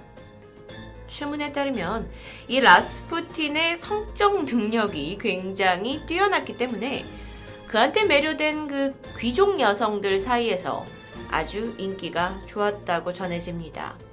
어쨌든 그는 이런 상급 계층의 모임에서 귀족들과 인맥을 쌓으면서 점점 지위를 높여갑니다. 하지만 동시대의 니콜라이 이세우는 나빠지기만 했어요. 1904년에 벌어진 러일 전쟁에서 패했고요. 그러면서 러시아 해군 모두를 잃고 만주 땅까지 빼앗깁니다. 게다가 1905년 황궁 경비대 소속 병사들이 이 행진을 하는 시위대에게 총을 쏴서 약 1000명이 사망하게 되는 피해 일요일이라는 정말 오명의 사건이 발생했고요. 이로 인해 러시아 사람들이 다 들고 일어나서 시위와 파업, 자살 폭탄까지 자행되는 상황이었습니다. 그런데 당시의 니콜라이 2세는 국가적인 문제뿐만 아니라 가족 내부의 근심거리가 있었습니다. 사진 속에 보이는 하나뿐인 아들 황태자 알렉쉐이가 혈액병 환자로 태어났기 때문이었는데요. 이렇게 왕권이 불안한 상황에서 이 왕가의 근심을 덜어줄 사람이 나타납니다. 그가 바로 라스푸틴이었던 거죠. 1905년 라스푸틴은 신비주의 치료자라는 이름으로 한 귀족의 추천을 받아 니콜라이 2세의 아내 알렉산드라 왕후에게 소개됩니다. 당시 그녀의 최대 고민은 바로 혈우병을 가지고 있는 하나뿐인 아들이었는데요. 아들 알렉쉐이의 병을 치료할 수도 있을지 모른다는 이 희망으로 라스푸틴이 제안하는 신앙요법의 심령론까지 정말 그가 시키는 모든 것을 받아들였다고 전해집니다. 라스푸틴, 그는 이 외모에서 풍기고 있는 강력한 카리스마, 게다가 훌륭한 언변 능력으로 인해서 정말 자신의 의도대로 빠르게 황가 사람들의 마음을 사로잡기 시작합니다. 워낙 그가 자신있게 내가 황태자 알렉세이의 병을 치료할 수 있다고 주장했고 그러다 보니 황실은 점점 그에게 의지하면서 정말 라스푸틴은 없어서는 안 될 존재로 자리매김합니다. 그런데 한편 궁 밖에서 라스푸틴은 자신과 황실의 아주 특별한 관계를 사람들에게 떠벌리면서 자랑하기 시작하는데요. 예를 들어 이 왕, 황후가 자신에게 직접 쓴 편지를 사람들 앞에서 읽어주면서 관계를 과시하기도 합니다. 이런 가벼움이 화가 되었던 걸까요? 처음에 그의 권력이 이렇게 가, 점점 강해지는 것을 우러러보던 그리고 그 옆에 좀 붙으려고 하던 사람들이 점점 시간이 지나면서 러시아에 발생하고 있는 모든 문제는 원인이 라스푸틴이다라고 지목하기 시작합니다. 그리고 이 소문은 점점 라스푸틴이 이 황제 일가에게 사악하고 부정한 영향을 행사하고 있다고 퍼지게 되는데요. 심지어 어느 날은 치오니아 구세바라는 여인이 라스푸틴에게 칼을 들고 다가가 복부를 공격하게 됐고 그는 36cm나 찢어져서 내장이 다 드러날 정도의 큰 상처를 입기도 합니다. 다행히 죽을 고비는 넘겼지만 꽤 긴 시간 병원에서 회복하는데 전념해야 했는데요. 그러던 1916년 16년 어느 날입니다. 라스푸틴이 자신의 죽음이 머지 않았음을 느끼고 황제에게 편지를 씁니다. 만약 자신이 충성했던 황제 일가에게 내가 죽임을 당한다면 2년 안에 러시아 황가가 몰락할 것이라는 예언이자 저주의 편지였죠. 편지가 발송되고 9일이 지납니다. 니콜라이 2세, 그러니까 왕의 조카와 결혼을 하게 결혼을 한 귀족이 있었어요. 펠릭스. 그가 라스푸틴을 찾아옵니다. 그러더니 자신의 아내가 지금 끔찍한 두통에 시달리고 있으니 제발 도와달라고 함께 가기를 청하게 되는데요. 라스푸틴은 내가 이렇게 아파서 몸져 누워 있었지만 여전히 황실가에 자신의 힘이 영향을 미친다고 생각했고 우쭐하면서 흔쾌히 그를 따라 길을 나서게 됩니다.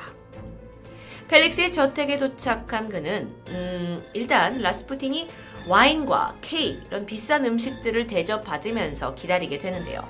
펠릭스는 아픈 아내를 데리고 오겠다고 잠시 기다려달라고 하고는 자리를 떠나게 됩니다.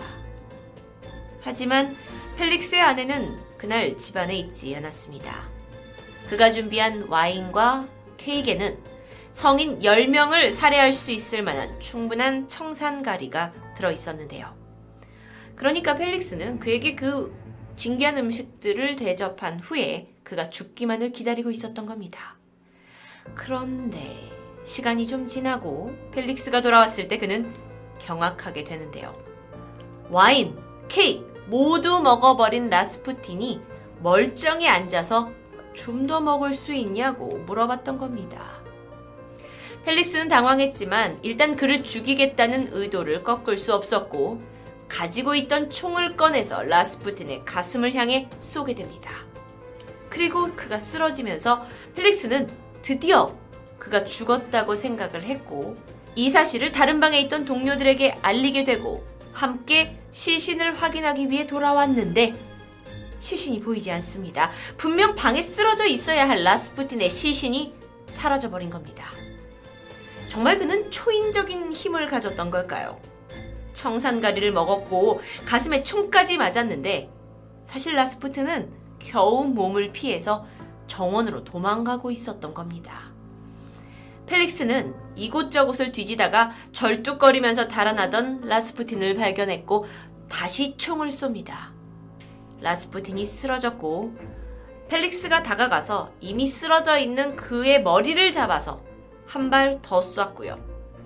이후 이것에 성이 차지 않았는지 펠릭스와 그의 일당은 라스푸틴의 시신을 손발을 묶어서 구타를 한 후에 강에 던져버립니다. 다음 날이 되었습니다. 라스푸틴의 딸 마리아가 황가에 연락을 해서 펠릭스의 집에 간 자신의 아버지가 사라졌음을 알렸고요. 이것을 들은 이 황후의 지휘 아래 신속하게 수사가 진행됩니다. 펠릭스의 집을 수사했더니 뒷문에서 혈흔이 나왔고 결국 강가에서 그의 시신이 발견되었는데요. 이 사건은 라스푸틴이 점점 영향력이 커지자 그의 손안에 들어있는 이 황가를 구해야겠다고 생각한 펠릭스의 단독 범행으로 밝혀집니다.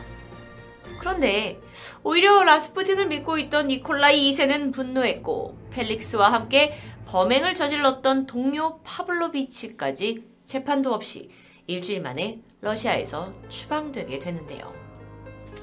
하지만 여러분, 라스푸틴의 저주는 사라지지 않았습니다.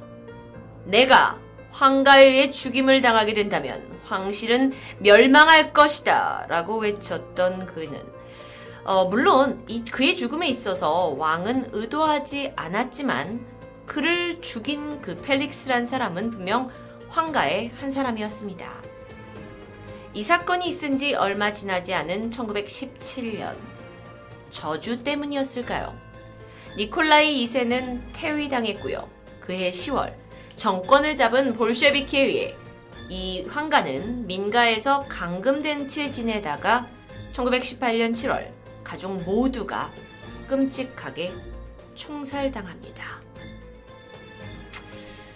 어, 러시아 황가가 마치 허황된 거짓말을 하는 수도승을 맹목적으로 믿은 것처럼 전해지기도 하지만 사실 이 라스푸틴의 능력은 꽤 신빙성이 있었다고 하는 사람들도 있습니다. 혈우병, 그러니까 유전자의 돌연변이로 인해서 혈액이 응고를 제대로 할 수 없어서 피가 멈추지 않는 병인데 이 병에 걸린 황태자 알렉쉐이의 피를 멈추게 하기도 했고요.